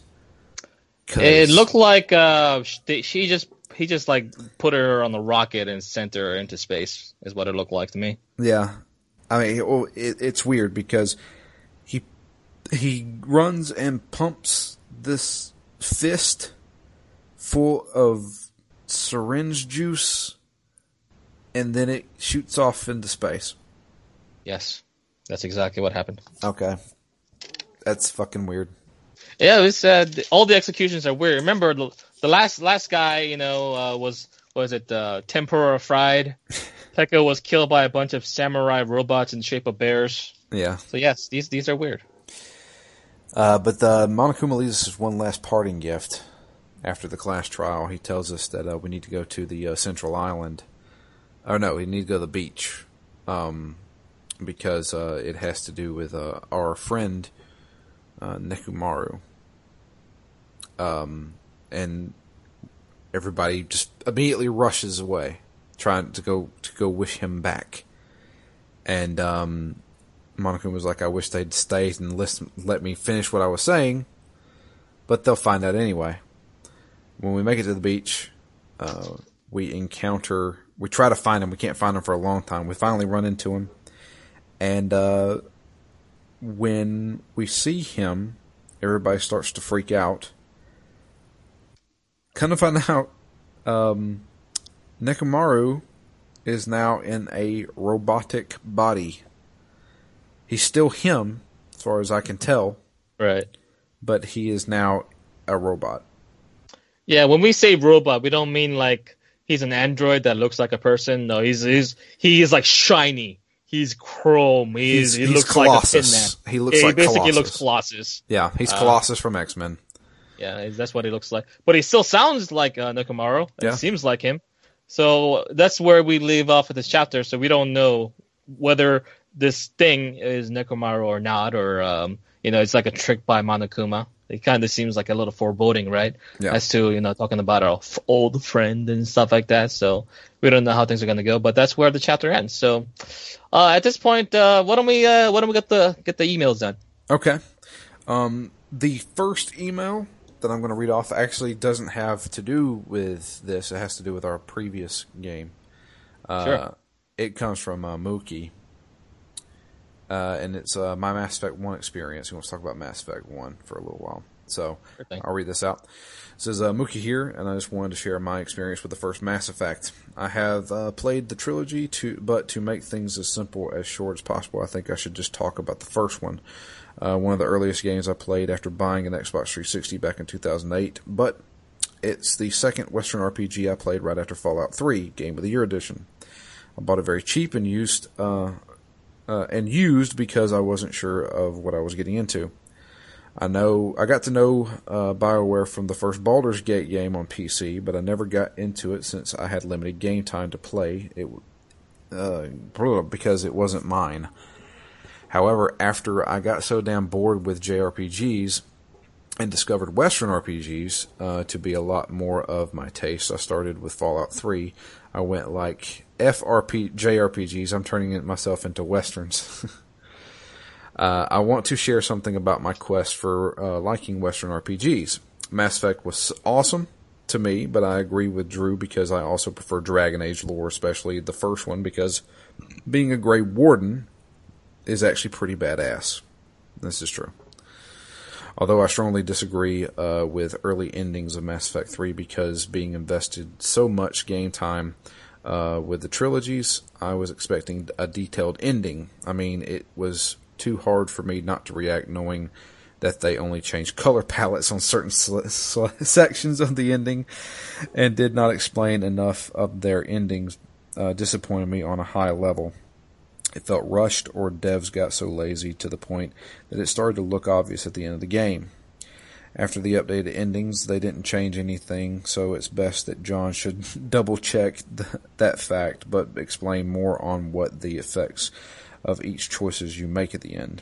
It was beautiful, personally, because to make an example, spoiler alert, if one of your choices was to somewhat make all synthetics more organic, the effect was Edie started to cry for the first time. And got emotional because of the death of Shepard, and the Reapers coexist with the rest of the race and started rebuilding things and finally made peace to everyone. I mean, stuff like that. I need to see more effects at the end like what BioWare usually do on other games. I mean, everything felt like a BioWare game until the end. It felt rushed, so I appreciate they corrected themselves. The journey was great, and at least they should just all go the way. Casey Hudson himself said that it's best to be a controversial game so that it can be remembered, and I was like, wow, that's a dick statement, because a game is already memorable, but they don't have to make it controversial. Anyway, congrats on ending the trilogy and the Mass Effect series. Is still a great game, but still Dragon Age Origins is king in story, and I hope that they can make another series and bring back the Grey Warden protagonist, because being an Inquisitor wasn't as fun. Back to Mass Effect 1 then. I remember the first time I sent my message via comms at the USS Normandy. I was pumped. That time I realized that this game was going to be epic. I know that there's some issues driving the Mako, and the battle system can be very weird. I guess they haven't mastered that from the first game, but it didn't stop me from finishing it. I chose a default look of male Shepard and a full-on Paragon, and chose Ashley over Caden. My favorite crew in the battle was Tali and Ashley, because I romanced her even though she's a bit of a racist. I also played the DLC mission, taking on a rare race called the Batarians, and I guess it was a cool short mission. Thank you very much, Mookie, for that email. We plan on doing Mass Effect 2 and 3 next year, so get excited for that one. On to our Danganronpa email. This one comes from Jamie. This is regarding Chapter 2, and then she has a special thing for Chapter 3, which we will play. She sent a voicemail as well. So this is for Chapter 2. It says, hi guys, I just wanted to answer Jay's questions as well, so here are my answers. I think my favorite character is Nekomaru, because he's such a teddy bear. I don't think he's going to make it to the end, though. He's too nice. I think when the countdown is over, they will get their memories back, and all will be answered, but I don't know what will be answered. I think that Mikan, Hiyoko, and Fuyuhiko will survive to the end. Okay. Yeah. Although there is a good chance that Hiyoko will kill Fuyuhiko. Let's wait and see. Sorry about being confusing last week. I thought I was being clever, and instead I was obscure. I just thought it was very interesting that the island was called Jabberwock Island. The Jabberwocky is a beast described in a nonsense poem from Through the Looking Glass, which is the sequel to Alice in Wonderland. I don't know if the link is intentional or not, but it seemed relevant, especially since there is a rabbit this time around. Also, in Through the Looking Glass, Alice literally goes through a mirror to a wonderland that is almost identical, though slightly different than the original. Kind of like how Danganronpa 2 is almost exactly the same as the first one, but with slight differences. The Jabberwocky itself is a monstrous beast, much like the ones that are guarding the islands. Anyways, I thought there was a connection, but Google doesn't seem to agree with me, as Miss Sonia might awkwardly say, my bad. Okay, Chapter 2. I think this chapter was a little too easy. The clues were easy to follow, and even the trial was pretty simple. While I died multiple times during the first trial, possibly because I was learning the game, I didn't die at all during this one, not even close. I was able to follow the series of events much more easily. Before the trial started, I knew that Fuyuhiko was the most likely the killer, which means that it wasn't him, and Hiyoko was also going to be high on the list. So it couldn't be her either. I thought Peko seemed suspicious because she was dripping wet, and I went for a swim seemed like it was a weak alibi, since she knew they were going to the beach later anyways. The only thing that didn't make sense was why she would do it, which brings me to the only part that was a surprise, and a pleasant one at that, the relationship between Peko and Fuyuhiko. This girl loves a little tragic romance. It's the really interesting thing about this chapter is the fact that there are other characters that died during the school years that we don't remember. I don't think that happened in the first one. I thought they all had great friendships. And all the drama happened during the game. Also, I don't understand why, but one of those photos of Girl E when she was hit with a baseball bat was very realistic too, which I feel like there's a reason behind, but I don't know yet. I don't have a theory on what has happened in the grand scheme of things. I don't know if there is enough information to go off yet. Which annoys me to no ends, since I love figuring out a good mystery. I'm going to be really angry if it's a nonsense ending. Part of me wants to believe that this is happening at the exact same time as the first one, but Bakuya contradicts that theory, unless he was some kind of machine as well, or the one in the first one was a copy of the real Bakuya. I don't know. Got a good theory now. You have a good theory? Yeah, after we finish this, if we want to talk about what's going on. Okay, of course. I don't know, but I have a feeling that it has to do with him. He's the key. But maybe I'm completely wrong. I'm excited to find out. Of note, I think I remember that in the first Danganronpa, Sakia was killed by stabbing or slashing, and the next murder was Chihiro, which was blunt force trauma to the head. That's familiar. If that's the case, the next murder should be a double murder. Can't wait to see. Wow, very good. Anyways, on to Chapter 3. Stay tuned. So thank you, Jamie, for that email. So, Matt, give me your theory. So I don't know when I decided this is what I think is happening, but it was somewhere, I think, at the beginning of Chapter 3.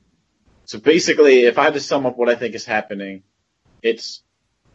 I think it's like the show that I watched last year called Wayward Pines.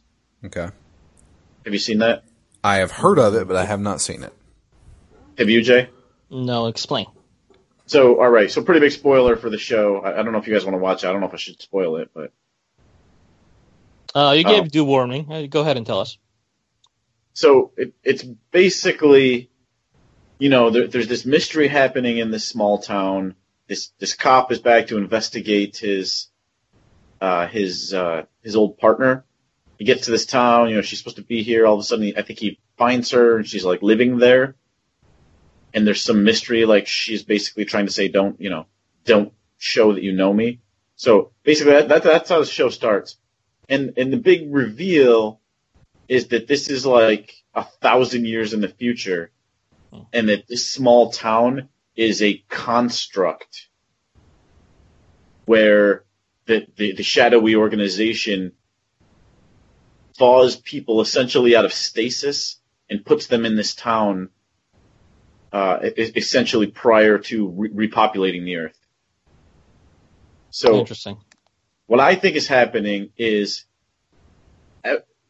based on, because I didn't finish the first game, but based on what you guys said, I think that the world ends. You know, makes sense. There's World Ender as a group. I think the world ends. I think this second game takes place way in the future. And then I think people are either like woken up or unfrozen, and they're either set up into a custom-built town, like in Wayward Pines, where all of the weird things. So ever since the beginning of the game, it's been weird how things just happen that shouldn't be able to happen. Right. At least I feel like they shouldn't be able to happen. So either this town is custom-built, or this island is custom-built to allow these things to happen, or the people were never woken up, and the whole thing is like a simulation, and that would explain all of like the crazy executions as well. Mm-hmm. And the one thing that sold me on one of these two approaches was when you get to Island 3, there's kind of like a shanty town in the background, right? I think that's right. Island 3. It might be 2, but I think it's 3. And when you look at that shanty town, maybe this is just the art style, but it looks like the more distant ones aren't finished. Okay. So it looks like, you've got buildings, and then behind those you've got just outlines, as if they're 3D models where nothing was filled in on it. Mm-hmm. And so either that's, to show it's just like a facade, if it's the real town, or it's like a 3D simulation where the draw distance isn't far enough. So, I don't know. I think it's one of those two, but I think that all of this stuff takes place way in the future. Most of the world is devastated, and this is some sort of either repopulation experiment, like in Wayward Pines, or something along those lines. Now that you're mentioning that, it would make sense, because maybe Monokuma and Monomi aren't working together. Maybe Monomi is actually part of this new world order who destroyed the world, and now they're trying to rebuild it with us. Mm-hmm. That's why she's constantly wanting everybody to get along and be happy and stuff like that, because she wants us to prosper. And then Monokuma comes in and tries to fuck that up. But the thing is, like, what does Monokuma get for fucking things up? He's chaos. Monami. I mean, maybe he's just chaos. Just because he's a dick? Because remember, the person who was controlling Monokuma in the first one was Junko. Yeah. And she had a very specific goal, right? She was broadcasting these individuals who were supposed to be the hopes of the world, supposed to be the new foundations that's supposed to bring back order and kind of like hope to the rest of the world, and make them kill each other in a way where it kind of drowns the rest of the world in despair. And that's what she wanted, outside of herself, wanting to drown herself in despair as well. So you have to think about, like, what does this Monokuma want? Is it something as shallow as just wanting to just create chaos for chaos' sake? Or is there some other aim, some other motive behind it? Ito 2.0, right? Maybe he's just trying to stress everybody else out to get the best people, the most actual hope to repopulate. So maybe it's the exact same thing that Nagito was mentioning in the first case. So you think Nagito is controlling Monokuma? Or Nagito's the traitor, and just working on the same side as Monokuma. Okay, I'll put. I have my theory, and this is just me, because Nagami, is that his name? Our first our character. Your character is Hajime. Hajime. I'm sorry, God, I'm getting all fucked up. I think Hajime is the actual traitor. He just doesn't realize it. Yeah. So I'm gonna put Matt down as a traitor is Nagito, and so that was the reason why it wasn't one of the questions, because I wanted you guys to play through these two chapters first. The reason why I ask you guys and I write things down, because anyone can make 1,000 theories and then eventually be right. Yeah. And that's a really dumb way to go about things. But if you have to commit to one idea and one concept, then you have to commit. And that's got to be the one that you're going to have to try to build your case around. Yeah. So, okay. So we're going to go with Drew as the traitor is Hajime. Yeah. Because, I mean, what was great about the first game was that my theory of everybody is actually dead and this is like some kind of purgatory thing. Fucking fit the bill perfectly, right? And you know, it was like that's how they explain everything. Well, anything can be fantastical if you're dead, you know. And this is some kind of like afterworld. And also, when you like, I had that fucking moment of like, I'm completely right. I know I'm right, because when you walked into that room and it looked like it was a classroom that looked like there was a huge fight, like a massacre had happened there. I was like, this is where everybody died. This is where everybody who was in this game died, and now we're stuck in the school. This is our purgatory. I was like, this fits fucking perfectly. And then kind of found out that was wrong. And I was but I, like I said, like I didn't mean it to be like patronizing when I was talking about that theory being interesting when I was listening to you. I thought like, well, you know, if you think about it in that way, what the evidence is, the pieces of evidence that you're pointing out, it could have been done that way. Yeah. But there were a couple of things that were contradicting it slightly here and there.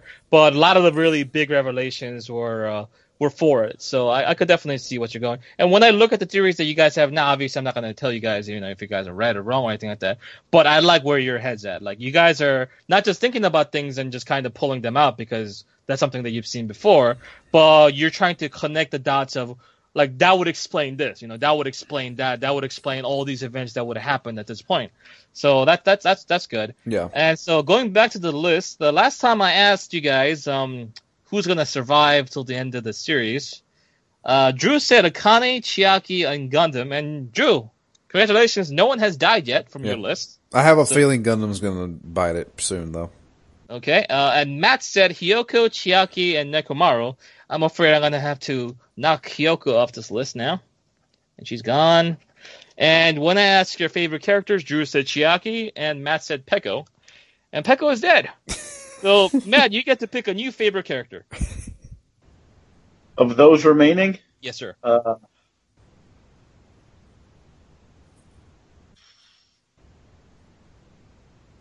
Favorite in what way? There's a lot of different ways to define favorite. The character you seem to like the most, that you want to live till the end of the game, kind of, you know? Yeah, who like you want to see live. You sympathize with this character the most. You want to see this person live through to the end. Probably Nekomaru. Nekomaru. Okay. Yeah. Okay, and the other things that I asked, what would happen when the countdown ends? We haven't gotten there yet. But to remind you, Drew said when the countdown ends, they will find a way to leave this place. Matt said it'll be like the final round. Like the rules change. It'll be like Final Jeopardy. Yeah. And things will get all chaotic. So, okay, great. So we have some new information here. And then we're going to revisit them on the next show and see who lives and who dies. Yeah, I haven't figured out how the countdown fits in with my overall theory of what is going on. But yeah. Mm-hmm. But that's what I'm going to try to look for clues for next episode. Exactly. That was like, that was my biggest thing about the first game was I remember distinctly as I went back and listened to it before we did this, and I remember saying everybody's dead, and Jay was like, okay, so what do you think? What is Monokuma? I was like, I get maybe Satan, or something. I was like, look, I don't know how my theory ends, but this is my theory. I was like, I have no idea why Monokuma is doing this stuff. I was like, it makes sense if he's Satan and he's just torturing people. Right. You know? But once again, you know, I asked you the same question. Why is Monokuma doing it? And you gave me the same kind of answer. It's just doing causing chaos. You don't have a satisfying answer for why Monokuma is in this world. Screwing everything up. Because I have no idea what this person, like, if you remember correctly in the previous game, the person controlling Monokuma was working for another organization. She wasn't just a lone person doing this stuff. Well, the thing is, like, the organization, she wasn't working for an organization. She was the head of the organization of the Despair. Of the Despair group, like she was the kind of the mastermind behind the whole thing. You don't remember? I mean, her title was the Ultimate Despair. But at the end of the game, it showed Monokuma, the bear itself, popping up saying that there's more, like something about like, there's more of me out there or something, or I'll be back because I don't die or something like that. It was something that alluded to there's more of me out there. You're talking about like the post-game, like post-credit stinger kind of thing, right? Yeah. Yeah, that's just kind of like setting up for the sequel. I wouldn't read too much into it. Okay. As far as that goes. You're just saying that there's going to be another Danganronpa game. But that's the thing. Like, you have to be able to piece those information together. Because as we saw before in the previous game, they don't just leave things open for no reason. Like, all these things have a specific reason for existing. All these, like, fantastic, weird things that have happened, there's a reason for it, you know? And the possibility is, and you can all say that, like, oh, this is like a very anime-inspired game, so all these things that's happening now are just completely unrealistic and it's impossible. But the game does follow its own rules, like this own set of, like, ideas and concepts, and it plays by those rules in particular, like, very, very carefully. So it's not going to just kind of say it's like Deus Ex Machina only, you know what I mean? Because the writers don't want to do that, because I think that bothers a lot of people, including myself. So with the next two cases, we're going to obviously come a lot more closer to the truth.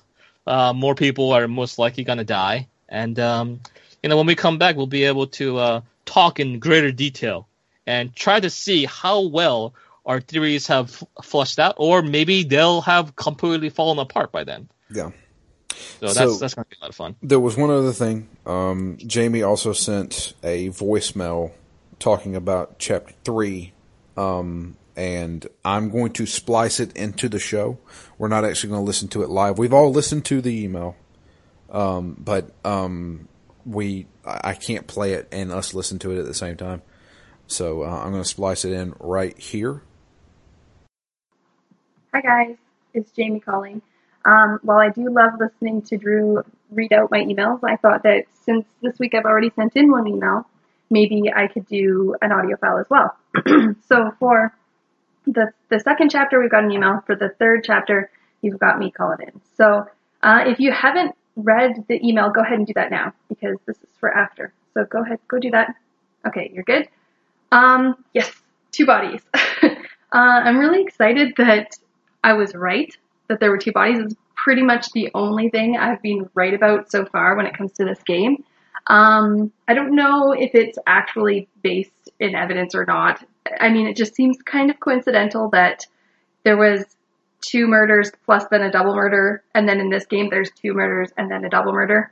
They also seem to be like the mirror effect of each other, because there was two girls, no, it was a girl and then a guy killed in the first one, and then two guys, and then this one there's a guy and a girl and then two girls. So I don't know. I don't know if this is a pattern or if this is just something that I'm seeing because I'm starting to get a little bit on the paranoid side and a little bit obsessed with this game. So I was also kind of right about Nekomaru. He's my favorite, or he was my favorite, but is he gone now? I don't know. Maybe. I don't know if he's going to make it through the entire game, but regardless, he's not my favorite character anymore. My favorite is now Fuyuhiko, so hopefully he doesn't die. I'd really like him to make it to the end. He's the only one of the three that I picked to make it that is still alive, so I'm going to hold on to that. Just like that, two people that I thought might make it are gone.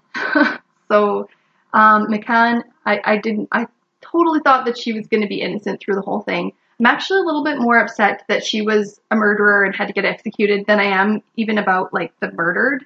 So, like, Hiyoko and Ibuki, like, I really didn't care, honestly. But I thought that it was Miss Sonia who was helped by Kazuichi. I really thought it was Kazuichi who did this one. But, you know, just because he's willing to do anything for Sonia. I'm really disappointed that that wasn't the case, because, I don't know, I was hoping I was right this time. I'm just going to hold on to the fact that this was a double murder, and that's the only thing I've been right on so far. So I think when the countdown is done, we're going to get our memories back. It seems like, kind of like what happened to Mikan or Mikan, I don't know how you say her name, but she got her memories back, and all of a sudden she said, yeah, she knows who the traitor is. So clearly it's somebody who's still alive and is in the room. So that really narrows it down, but I think in the end, it's going to end up being Hajime. I think it's going to end up being us. We can't remember anything. We don't really seem to be having an ultimate skill at this point, unless it's investigating. I don't know. But we don't really have anything. So maybe we don't have an ultimate skill. It even seemed like in that little bit of a flashback, somebody was saying, like, where does he belong at this school for? Like, that doesn't make any sense. So I think that maybe we're the traitor. We're just put in there just because. I don't really have a clue other than that what's going on. I would say that like there's a lot of mysterious stuff happening when it comes to like the mysterious ruin, and also, you know, I found a laptop with information from Monomi, and it goes on about the end of the world and stuff like that, but it degrades to gibberish by the end, and so I try to take some of those missing letters as it goes on through the information and put it together, and I thought I was being all clever. But I didn't really see any kind of a pattern, so, I mean, maybe it was just another thing to kind of distract me. Yeah, that's all I've really got for now. I wonder if you guys have any, like, big, massive theories that you're willing to share at this point. So go ahead and do that, because I'm going a little bit insane playing this game and not knowing what's going on. But I really have been obsessed with it. I spent all morning playing after the last murder and finishing off the whole the whole trial and everything, while, you know, Final Fantasy and Last Guardian are sitting there waiting for me, so I am pretty obsessed with this game. Anyways, I'll talk to you guys later. Bye.